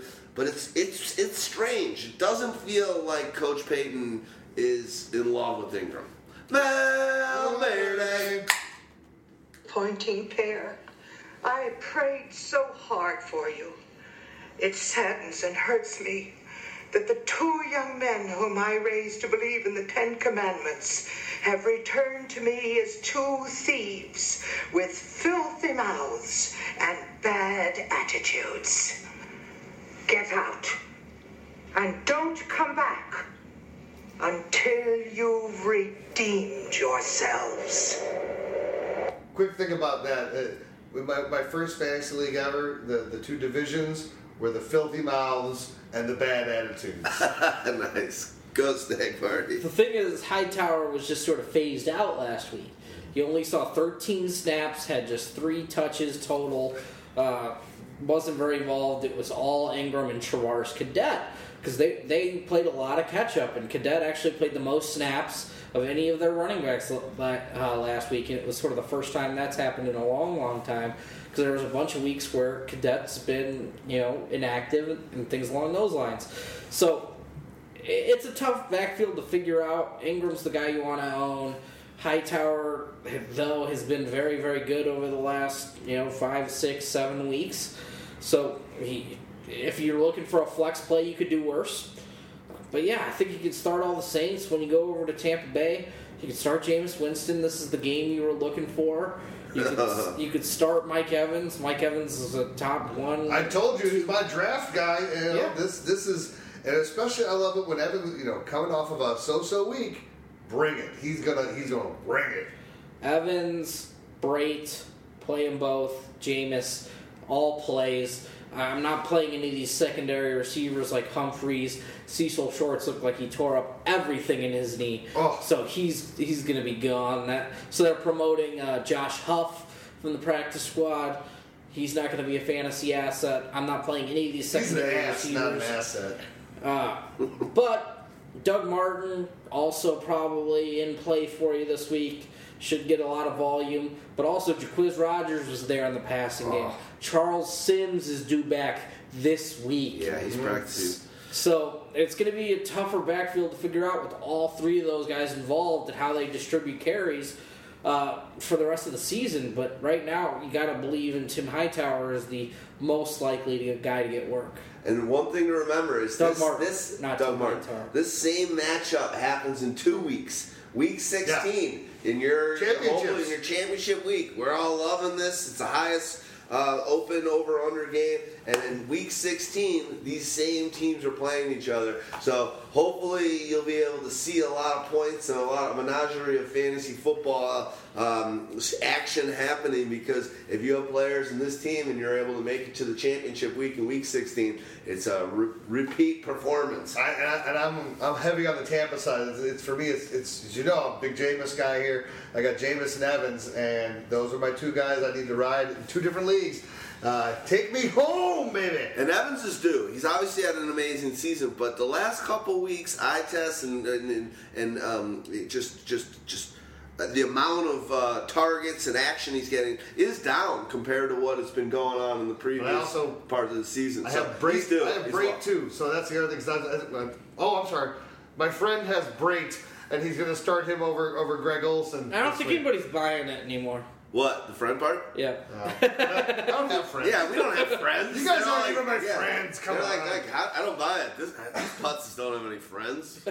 Uh, all right, let's go. Anything else to talk about in this one? I mean, just start them all. That's it. Screw it. Good. Um, all right, let's do a. Uh, we got an ad here. Let's do it. Listen to this. Help us out. Keep the lights on. Pay for our hosting. We love you. All right, and we are going to get back into the second to last game of the afternoon. The Falcons heading to the LA Coliseum to play the Rams. I don't know. Do you, do you think right now is is uh, is is Fisher being like, yeah, the Falcons, they got a great running back, and um, Michael Turner. yeah, exactly. Michael, you know, Michael's really good. Who's like, who's even older than that? Uh, who's the guy that, that, that who? Yeah, Jamal. That's what I was. The dirty bird, Jamal. We just we want Warrick- to keep we want to Warrick keep Jamal Dunn. Anderson out of the ba- out of the end zone. We don't want to see the dirty bird dance. Yeah, Jamal Anderson and Warrick Dunn, they're dynamic duo. Warrick Dunn's been doing some great things, building houses. We just don't want him scoring against us. What a d-bag. There was actually a funny thing on the Come On Man last night where he was reaching in every pocket to grab his uh, red flags. You see that? Fisher, I think Dickerson is pushing. Uh, he's basically a thorn in the side. I think he's going to help get Fisher fired. Can I, can I throw one more uh, old old uh, Falcon running back? How about Gerald Riggs? That's who I was looking at. Riggs. Gerald Riggs. That's what I was thinking. All right, Riggs. Riggs. I'm sitting on the shitter and I can't get up or it's gonna explode. Riggs. I love doing that. All right, uh, Stagg Party. Just take it away. Matt Ryan. Matt Ryan started off the season hotter than anybody. Slowed down a little bit over the last five weeks. He's been more of a back end QB one than the overall QB one. So yeah, temper expectations a little bit against the Rams. The Rams do play better on defense at home. They're averaging under 12 points per game allowed at home. It's unbelievable watching those scores that you watch against that Rams. That defense is legit against good teams. You look at the scores; they're just so low. So Can you imagine whatever- if they had an offense Yeah. that they could play with? they could just score some points.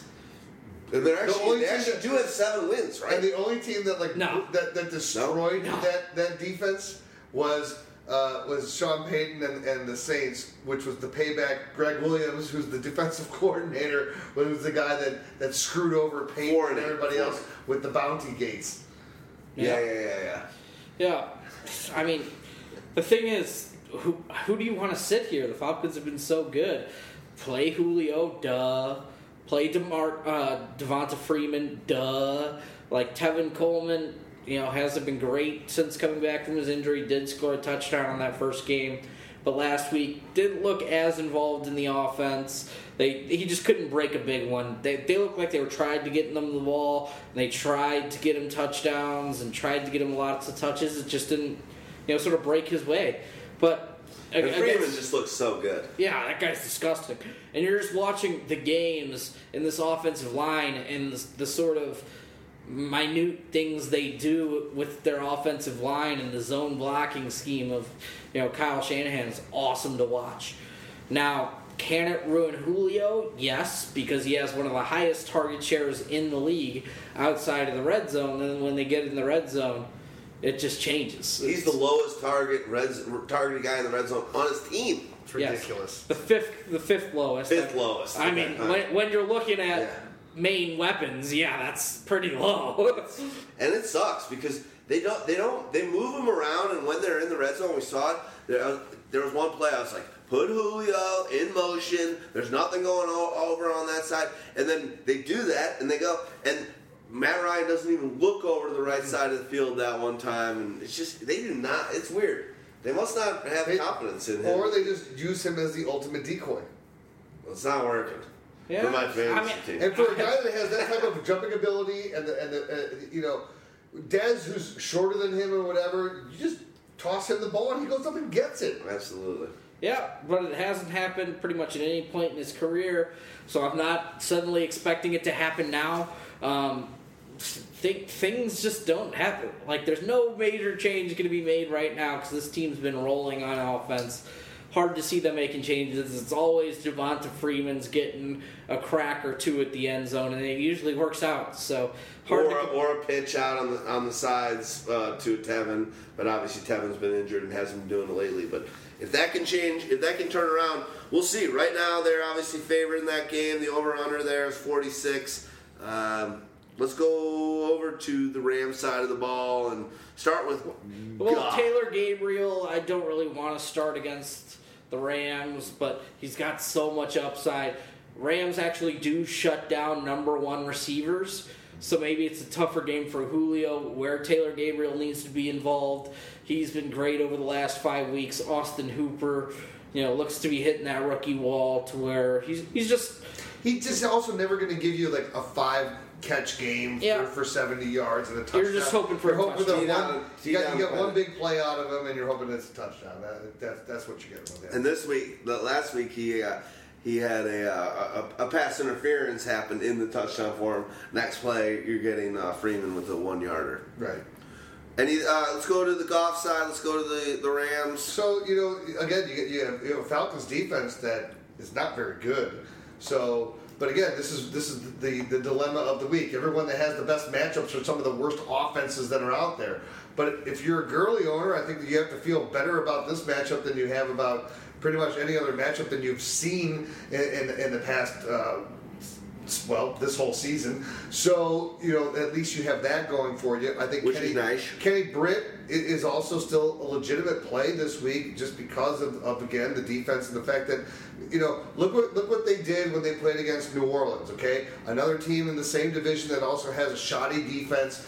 Goff, that was his, that was his, his second game. Remember, I said it was kind of like were they setting it up, give him that first game so he could get against the bad defense after that, and all of a sudden look better. This is an opportunity for that type of thing as well. I just don't know that I, I would want to start anybody else outside of of, of Britt of Britt. You know, It's hard to even start Britt. It is, but- he's having a great season. But you look at it, how many weeks have you wanted to start Britt? Over the last five weeks, he's wide receiver 13. On the season, he's wide receiver 17. But it's still Kenny Britt, and it's still the Los Angeles Rams don't offense. wanna start and you don't want to start him, but he's more of a wide receiver three. He's not a bad play. Tavon Austin, you know, he missed last week. Does he get back? Uh, because he missed last week, uh, both Kenny Britt and Brian Quick played 94% of the snaps. So that's something interesting. We'll see how that breaks out. But if Tavon Austin's back, it could be an interesting week for him as the big play guy against Atlanta. Atlanta doesn't have, you know, their top corner and Desmond Trufant anymore this season, and the rest of their guys on the defensive backfield are shoddy. They give up the most receiving yards to opposing running backs on the season. They're bad against tight ends.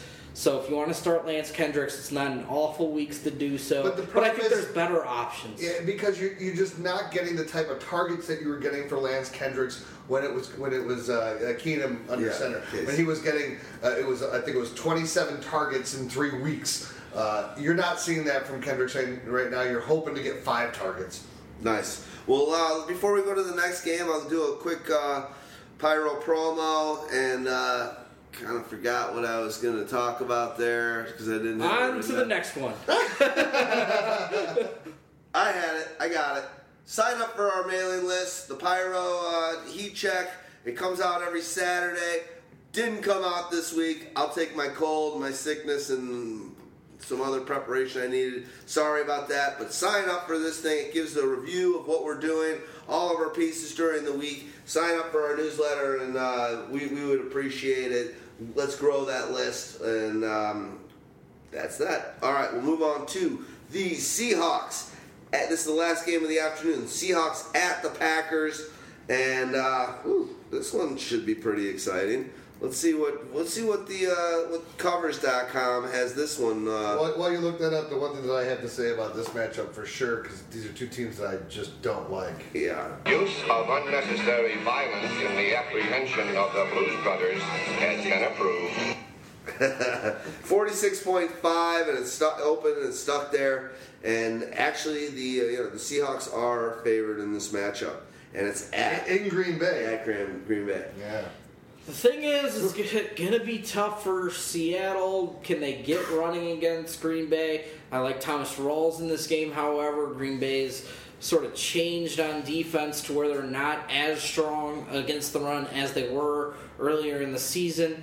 Um, over the last five weeks, they just haven't been as good. They've given up the fifth most fantasy points to opposing running backs at over 20 fantasy points a game. Please play, uh, you know, Thomas Rawls if you're an owner. They've also given up a ton of work to slot receivers over the last couple weeks. Been getting beat up by the likes of pretty much everyone. Doug Baldwin's probably a very strong play, along with Jimmy Graham, who also plays a little bit in the slot. Well, how about the guy that, that finally kind of reemerged in the offense last week? What about Tyler Lockett? Because This is the fantasy playoffs. So I overdone. can't. Yeah.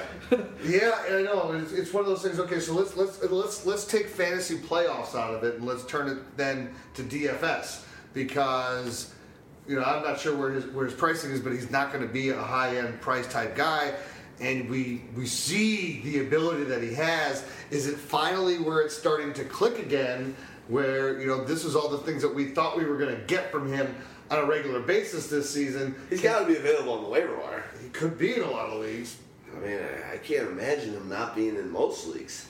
He's been so bad this year. Like That's- people that have to I'll- have I'll given check- I'll check his ownership yeah, and haven't CBS. given up. Still over the last five weeks, he's averaging just 23, or he has 23 targets. So he's getting four or five targets a game. They, they, they're giving him three rushes. Uh, they, they've given him three rushes in that time. He, he just happened to take one for a 75 yard score. There's nothing I'm that encouraged about with Tyler Lockett's usage to think about using him. He's out there. Only uh, he's available seventy six percent of CBS leagues. So, so he's out there. But yeah, I, I hear what you're saying. I, this is just one of those ones because these games because you look at what the Packers have have just not done. You also have the wackiness that usually is when the Packers and the Seahawks get together. That it gets to some weird weird type games. And with this one too, not knowing exactly 100% what the weather is going to be like, but that it could be bad, and the fact that you know here's a guy that, that excels with the, the kick returns and all that type of stuff. Can you get him the ball in open field, and you, you kind of can against this defense in ways, uh, you know, it might be able to do some damage. I just I just think it's it's one of those sneaky type plays.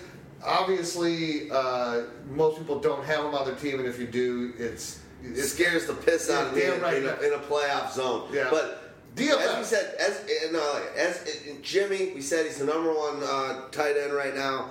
He would probably even be higher if he, he somehow he keeps on trying to catch every pass with one hand. Uh, he's trying to be the the tight end version of Odell Beckham. Uh, do you like? Do you guys like him in this matchup against uh, Lum. Lum? yeah. Yeah, why wouldn't you? Okay. Uh, you like Baldwin? You said Baldwin hasn't been as great. Uh, he's, he's kind of been, he's kind of been six for eighty uh, a lot lately. Uh, but we like him. Um, should we move on? Is uh, is, is Wilson uh, is a nice play in this matchup? Yeah, again, because the Packers just have, as Stagg Party has said, that, you know, they've, they've been worse against the run as of late, but they've been victimized through the air before that. So this is just, uh, this defense has a lot of holes on it, and it's being exposed. As long as you, the, the biggest question that you're going to have, and this is why I think you're going to get Russell Wilson running, is that Seattle doesn't have the best offensive line, and you know uh, if the Packers, if they are able to get pressure, that's why I think they're just going to move Russell around in the pocket a lot, and, and then that'll kind of So you're saying the away. Packers defense is Swiss cheese, a lot of holes, and not not like a, a, a cheddar cheese that's uh, solid. it's not a sharp cheddar. Okay. Um, let's go over to the. Uh, no Mercs. Mer oh Merck's is a line. Oh, it's yummy for cheese fries. Uh, let's go to the Packers side. Obviously, we told you earlier, Aaron Rodgers, number one quarterback. Uh, uh, what's his um, Nelson had an enormous game last week. He's doing a great job. Finally, Cobb has a touchdown. He's been duck butter. Uh, what do you guys think? Who's the who's the? We know Aaron Rodgers is starting him. He's in there. What do you, what are your think, thoughts on the wide receiver that might have the best matchup in this one out of the uh, Well, three guys? the wide receiver with the best matchup is probably Randall Cobb. Uh, they probably use Richard, Richard Sherman a lot on Jordy Nelson. Um, Richard Sherman on Jordy Nelson, you know, we've seen in the past that that's been tough, tough sort of sledding for him. Uh, hopefully, he can break out. Aaron Rodgers has had some down games against Seattle whenever they seem to play. Hail Marys though. Was that that game? That was that game. That was that. that wasn't that bullshit. end game? No, that was the they won. like they won three the years Monday ago. night. It was That the Monday night. Yeah, Monday it was, night it was. It was the hail. It was the uh, the call in the end Fail zone. Mary. Fail Yeah, Mary. Fail Mary. Oh, the Fail Mary. I was But- thinking but that last was for the other side. That's right. Okay. All right, all right. Seattle scored the He didn't, didn't, Fail didn't Mary. Janis catch a hail mary against Seattle? No, that was Arizona. That was Arizona. Okay. Well, Try again. Damn it, hey man, hey, hey, hey! I know what happened.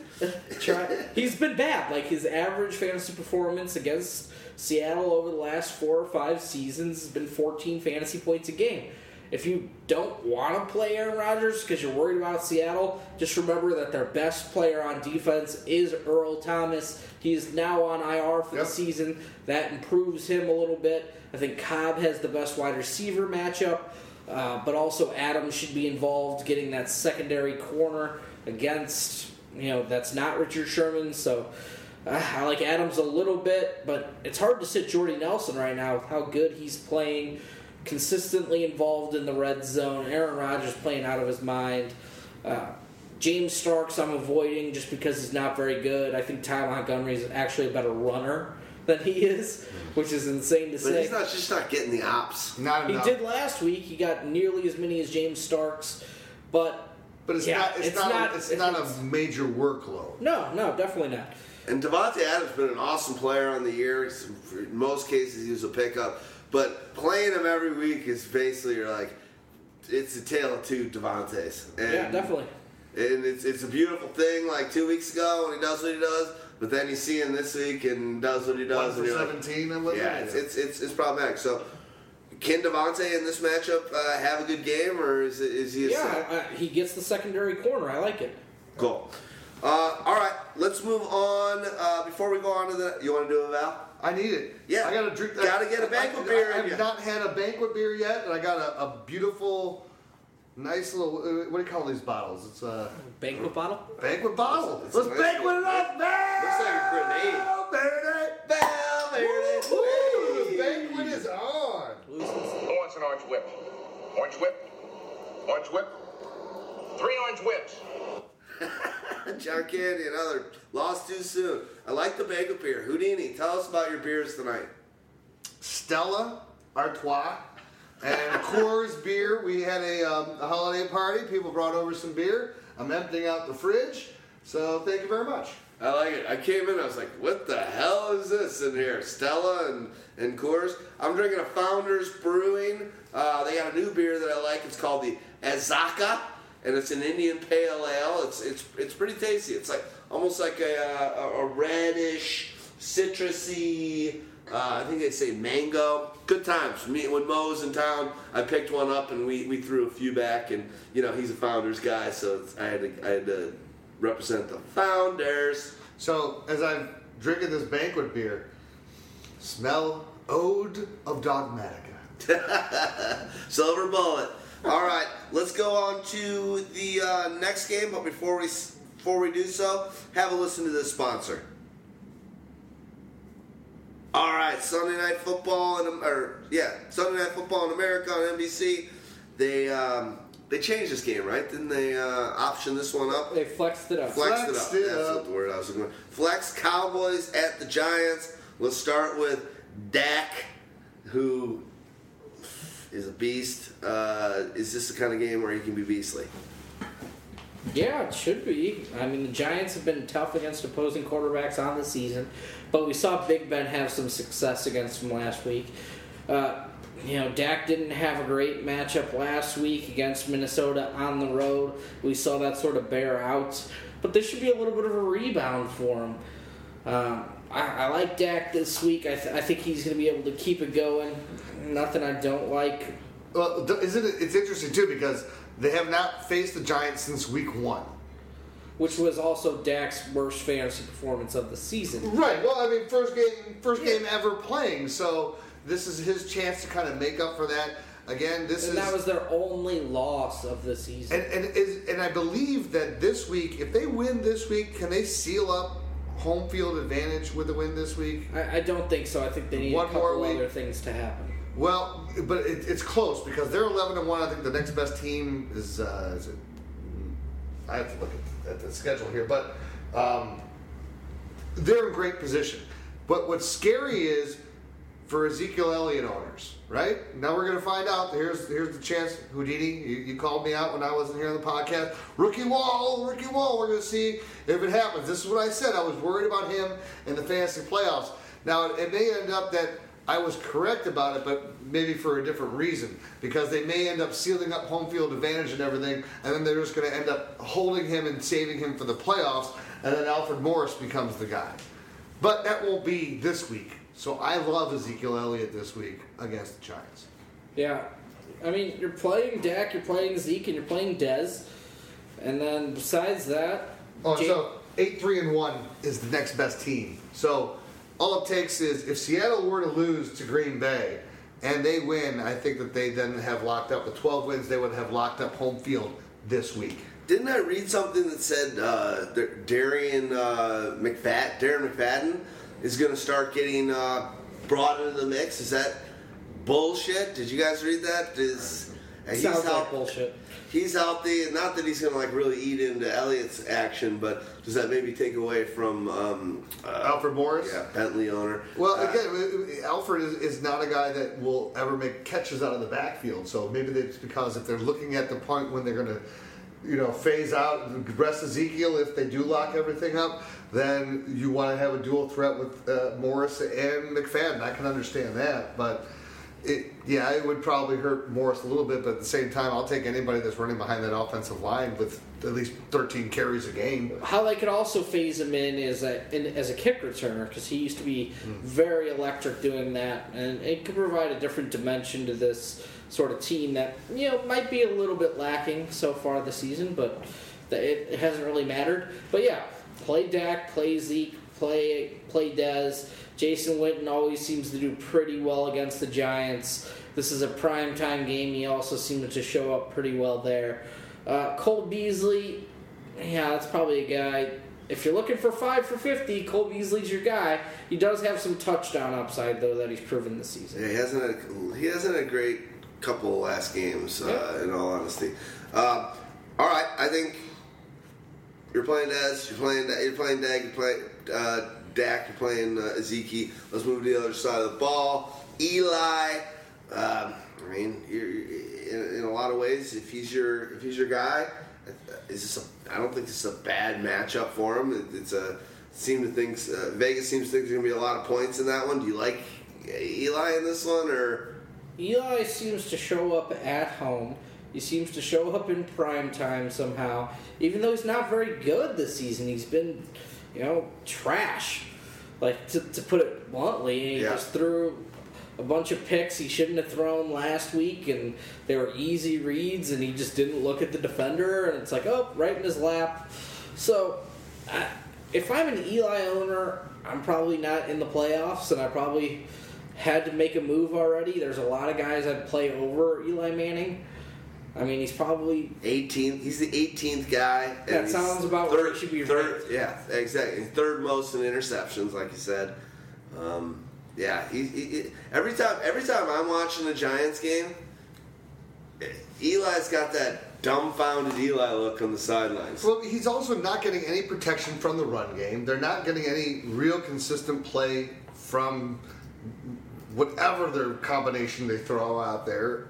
And so that and you who else do you really have besides Odell Beckham that you can really count on to, to really break down receive defenders uh, and get open on these routes? Victor Cruz, yeah, maybe four years ago. Um, Sterling Shepard, maybe in a year. My, You know, and he's a, he's a rookie wall right so you just don't have it, and, and teams are loading up. So I just don't see. And again, who's your difference maker at tight end there? You don't have one. So there's not enough difference makers besides Odell Beckham. So I understand the frustration, and that, that to me alone. And again, where you have a division rival, you have the Cowboys who are playing for everything. I'll, I'll start an Odell Beckham. I'm, I'm not starting an Eli Manning. I, I'm looking. I, I really want to find someone else if I can. And we know Shard's kind of been frustrating, where it's like you kind of think he's going to get it done, and then he doesn't. When he when he don't think he's going to get it done, he gets in for a touchdown. Uh, Rashard Jennings, over the last four years, might be one of the more frustrating fantasy football plays. If he's in your starting lineup, odds are you wanted to give him a bitch slap. Yeah, I'd agree with that. Paul Perkins was highly involved, and he could be another one of those guys if he's available on your waiver wire that where a change just could be made, and suddenly you know things click. So that's a guy to pick up if you're looking for you know end of bench stash. So consider that. Besides that, yeah, I mean I'm on Odell and I'm on Sterling, and then I'm avoiding the rest of the Giants. Cool. Well, my pyro promo is Valverde. Hi. Want to hand me the mic? Thanks a lot. Hi, this is car, um, what number are we? Five, five. Car 55. Um, we're in a truck.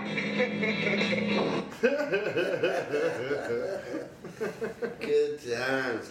All right, I gotta that's tell you, man, this this uh, I've never had the like the, the banquet beer. Yeah, it's nice. It's pretty tasty beer. It's similar to the uh, the champagne of beers. It's got that kind of nice. No, it's- it's it's- kind of got that nice aftertaste. It's uh, it's different though. It's uh, I think it's a little bit sweeter.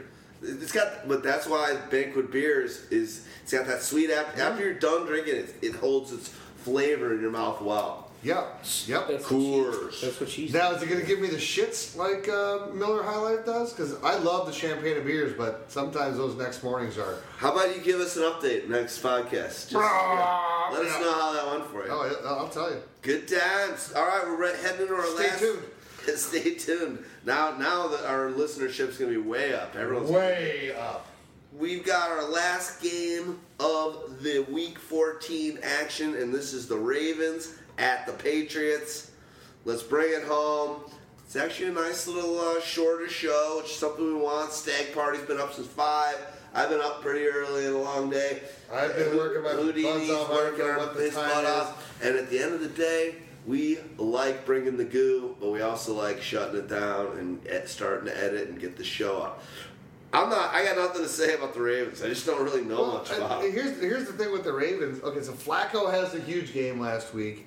Is is, is Flacco a guy that anyone's really starting? You know, no, not really. So look at the weapons that you have there. You you, you finally have.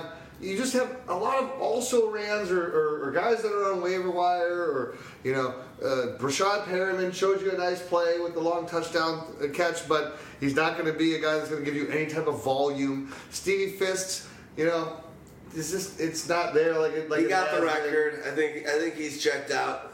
Yeah, you know, uh, you have Dennis Pitta, who who finally had his first two touchdowns since it was what December eighth of uh, 2013 uh, that he had his his, his, uh, previous touchdown catch. So, you know, is there anything that you can really look at and say in a game where you're playing in New England that I'm going to feel that well, but Baltimore is seven and five. Okay, they're ahead of their division right now. They they're tied with Pittsburgh. This is this is huge. New England. This is a game where they can basically, I think they can lock up their division with this game, or they pretty much do because uh, Miami has got five losses already, so that this will give them 11 wins. Um, I just, I, I, I just don't know where the path is for the Ravens in this one. I'm not trusting Terrance West. I don't want to. I don't want to. I don't want to play. Didn't we like Dixon last week, and then West got two touchdowns? West got the touchdowns. Yeah, it's a, you know I still think that, that Dixon has the higher upside of the two, but at the same time, as you're playing in playoffs, Yeah, you then you're, the you're, the veteran's going to get more touches just until he makes a mistake. Well, it's funny actually. Uh, the last thing I'll say on this is Flacco is a guy on a deep bench in, in my oldest league that I have. Uh, just haven't dumped him just to, as a surety uh, assurance blanket. Scored 48 points on my bench this week. Stagg party, what do you got over there? We know you're falling asleep. We're on our last game. Let's get it. Is it? Let's bring Is it? Come on now! You're out of here within Are we 10 already minutes. busy? Is there anything you care to say about the Ravens? Steve Smith is a better start than you guys made him out to be. New Okay. England gives it up to opposing wide receivers. Mike Wallace should also be a strong play in the wide receiver three flex range. I don't think it's going to be Perriman in a game like this uh, on Monday nights, but he has been getting more and more involved, uh, playing more snaps as of late, and they want to see what they have, you know, going forward with him. And you know that was the best play of his career that we saw. So for dynasty owners, I think you saw a little bit of upside. Dennis Pitta against uh, New England, that that's a little bit of tougher sledding. They're usually very good against tight ends. If they decide that they want to take out the tight end position, they can. Yeah, Terrance West, Kenneth Dixon splitting 50 50. Kenneth Dixon was more effective running the ball, catching the ball. He just didn't score the red zone touchdowns. The guy you want to score touchdowns is probably Terrance West. Um, so Oh, Mr. West, Mr. West. He's their red zone back. He's going to be more involved near the goal line. Makes for makes for tough sledding if you want to start Kenneth Dixon Dixon because you just don't know if those touchdowns are going to come with all the opportunities. And again, I don't. I just don't like it uh, on the road in New England. Monday night, week of the playoffs. Trust a rookie? Um, no, not for me. Screw it. Let's move on. Trust a not good rookie Ezekiel Elliott's money. yeah, he has. We'll see. He's got maybe long term options, but he hasn't been. He, he hasn't been great for how dra- high he got drafted in the NFL draft. I think. Um, yeah, whatever. Let's move over to the uh, New England Patriots. Big news, obviously Gronk on the shelf. that has a big trickle down effect on the entire New England Patriots offense. Brady, most wins uh, in history for an NFL quarterback, got 201 now. I think he'll probably get 202 in this one, even though actually they, he, I think that's this is the hardest team he matches up against. Let's start with Tom. In this game, is he, uh, you know, you, you you like saving up those points for a Monday night matchup? Is Tom going to have a big game against the Ravens? He's, he's going to have to because the Ravens can shut down opposing Yeah. run games. Blunt's so, not that- so if you take away LeGarrette Blunt and you take away their sort of power run game, that leaves them with lots and lots of passing opportunities, which means good things for Julian Edelman, who's going to get a lot of volume, who gets more volume with Gronk out.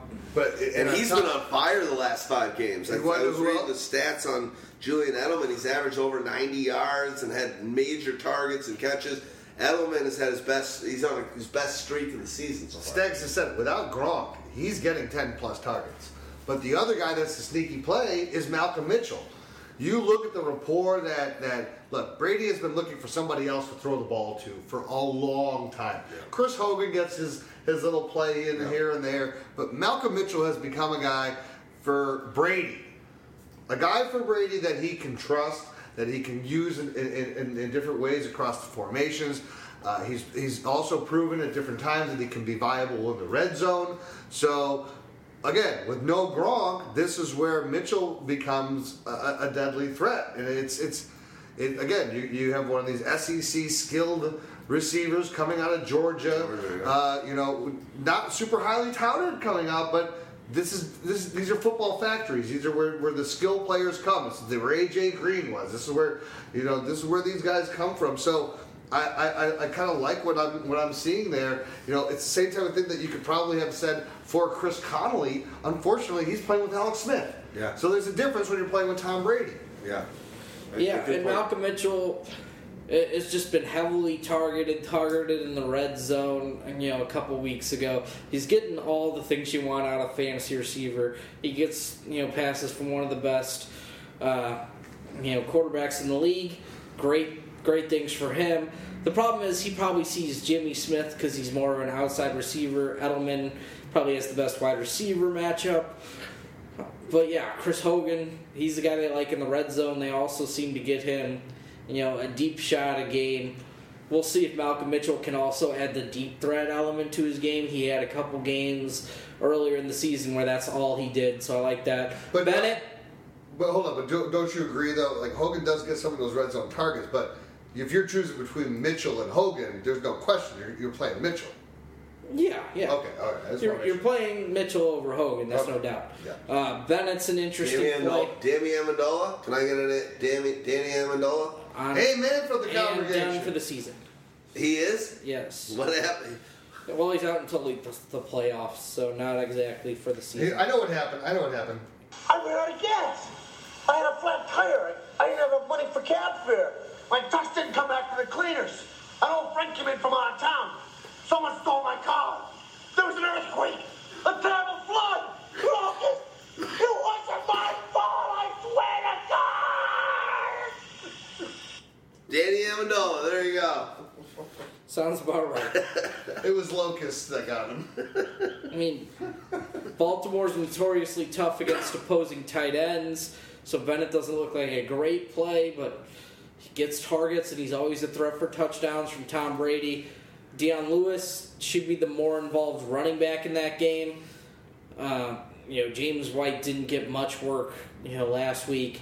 We'll see if they continue to mix those two guys in, especially in a game where Blunt not might not be as involved. I think we're done, fellas. We're we're ready to shut it down. We went through week 14. We kept it clean for you, dropping the ka-knowledge, giving the goo, uh, good stuff. This is actually the. Uh, it's been a few weeks since we've been. Nah, I guess we were together two weeks ago. No, Uh, three weeks ago because there weeks- was me and Stags did the one. Uh, uh, that was during the election, so that was a month ago. that was so- a month ago. God, I don't even know where. Time flies when you're when you're living uh, living the dream. Hey, uh, also, what was the music today? Yeah, the music is the music. Oh, what? It's actually a British band called The Music, which is a weird name. And what was the opening song called? The opening song is called The People. The People. The People. And then the Wait, wait, closer. They, was it, were they, they're not from the Ohio State, are they? No, they're Okay. from the UK? UK. Oh, all right. uh, and then the closer is going to be Take the Long Road, and this is a band No, it's that not came just out take the long road. I believe it's Take take, the- the long road and walk. and walk. Okay, And walk fair it, enough. and walk it. And I Yeah. actually liked the opening sort of guitar riffs they had rocked. Oh, the there. guitar is crazy. The guy, the voice, the guy's got a Geddy Lee voice. These guys were hot as shit the early 2000s. They had two opening, two albums, and then they just kind of hit a wall. But this was a big kind of up and comer band out of the UK back in 2002, and that's when this album came out. This is their first album. If you if you want to check out, you know, you guys know I like my Britpop, my British music. Bunch of youngsters. I think when they recorded this album, it was like literally they were like height freshman, maybe freshman year of college, like 19 years old. Sick guitar, sick vocals, sick drums. This is the music. Love you, Deanie. Good to see you, brother. You too, and also, by the way, uh, the soundbite at the end of this is my favorite. This is a soundbite that just floored me when I first saw this movie. And, and again, it goes back to my juvenile side because I think I was 11 years old or 10 or 11 years old when I first saw this movie. Um, and it's, While in juvie. Yeah, yeah. I was And- gonna say, man, Juvie. And and all I will say is, if you don't listen to us, that clip will be where you're where you're at. So Is that oh? No, no, Can no. we play it? I might even have to play at the very end. That I the, can- the I can do- music from "Can You See the Light"? That whole thing is one of the sickest pieces of music ever. Uh, I'm. Let's do it. right. Stagg party. Sorry you're up so early. Go go to bed, Stagg. And sorry, you, you, I Stagg did, Party's yeah. mouse track doesn't work. Doesn't work very well. So now Stagg Party's got a mouse, and he's he's a little disgruntled about it. But At least you want, have the Dogmatica space station. you want you want. I love we love you guys. You love us. Hopefully you're getting down and dirty and getting ready to get your playoffs. Let's win that shit. Pyro out. Take the long road and walk it.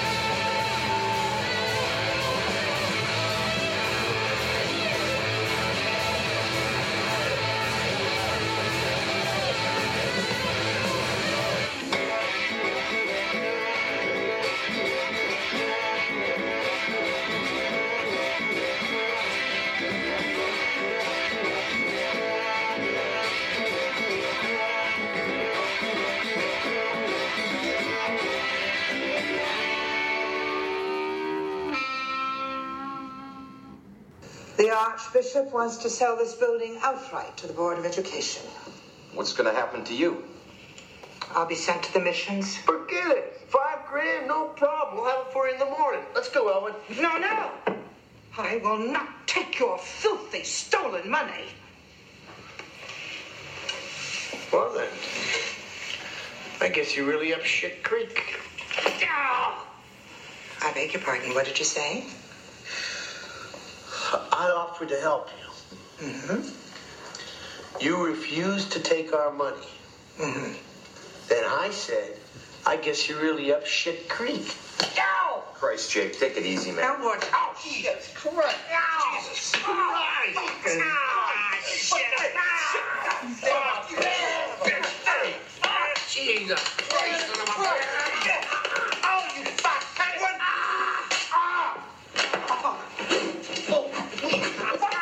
noise, man.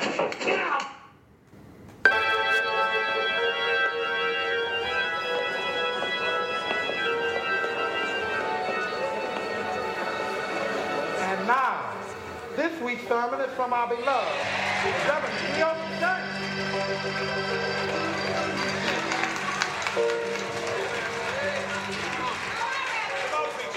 And now, people, and now, people, when I woke up this morning, I heard a disturbing sound. I said when I woke up this morning, I heard a disturbing sound.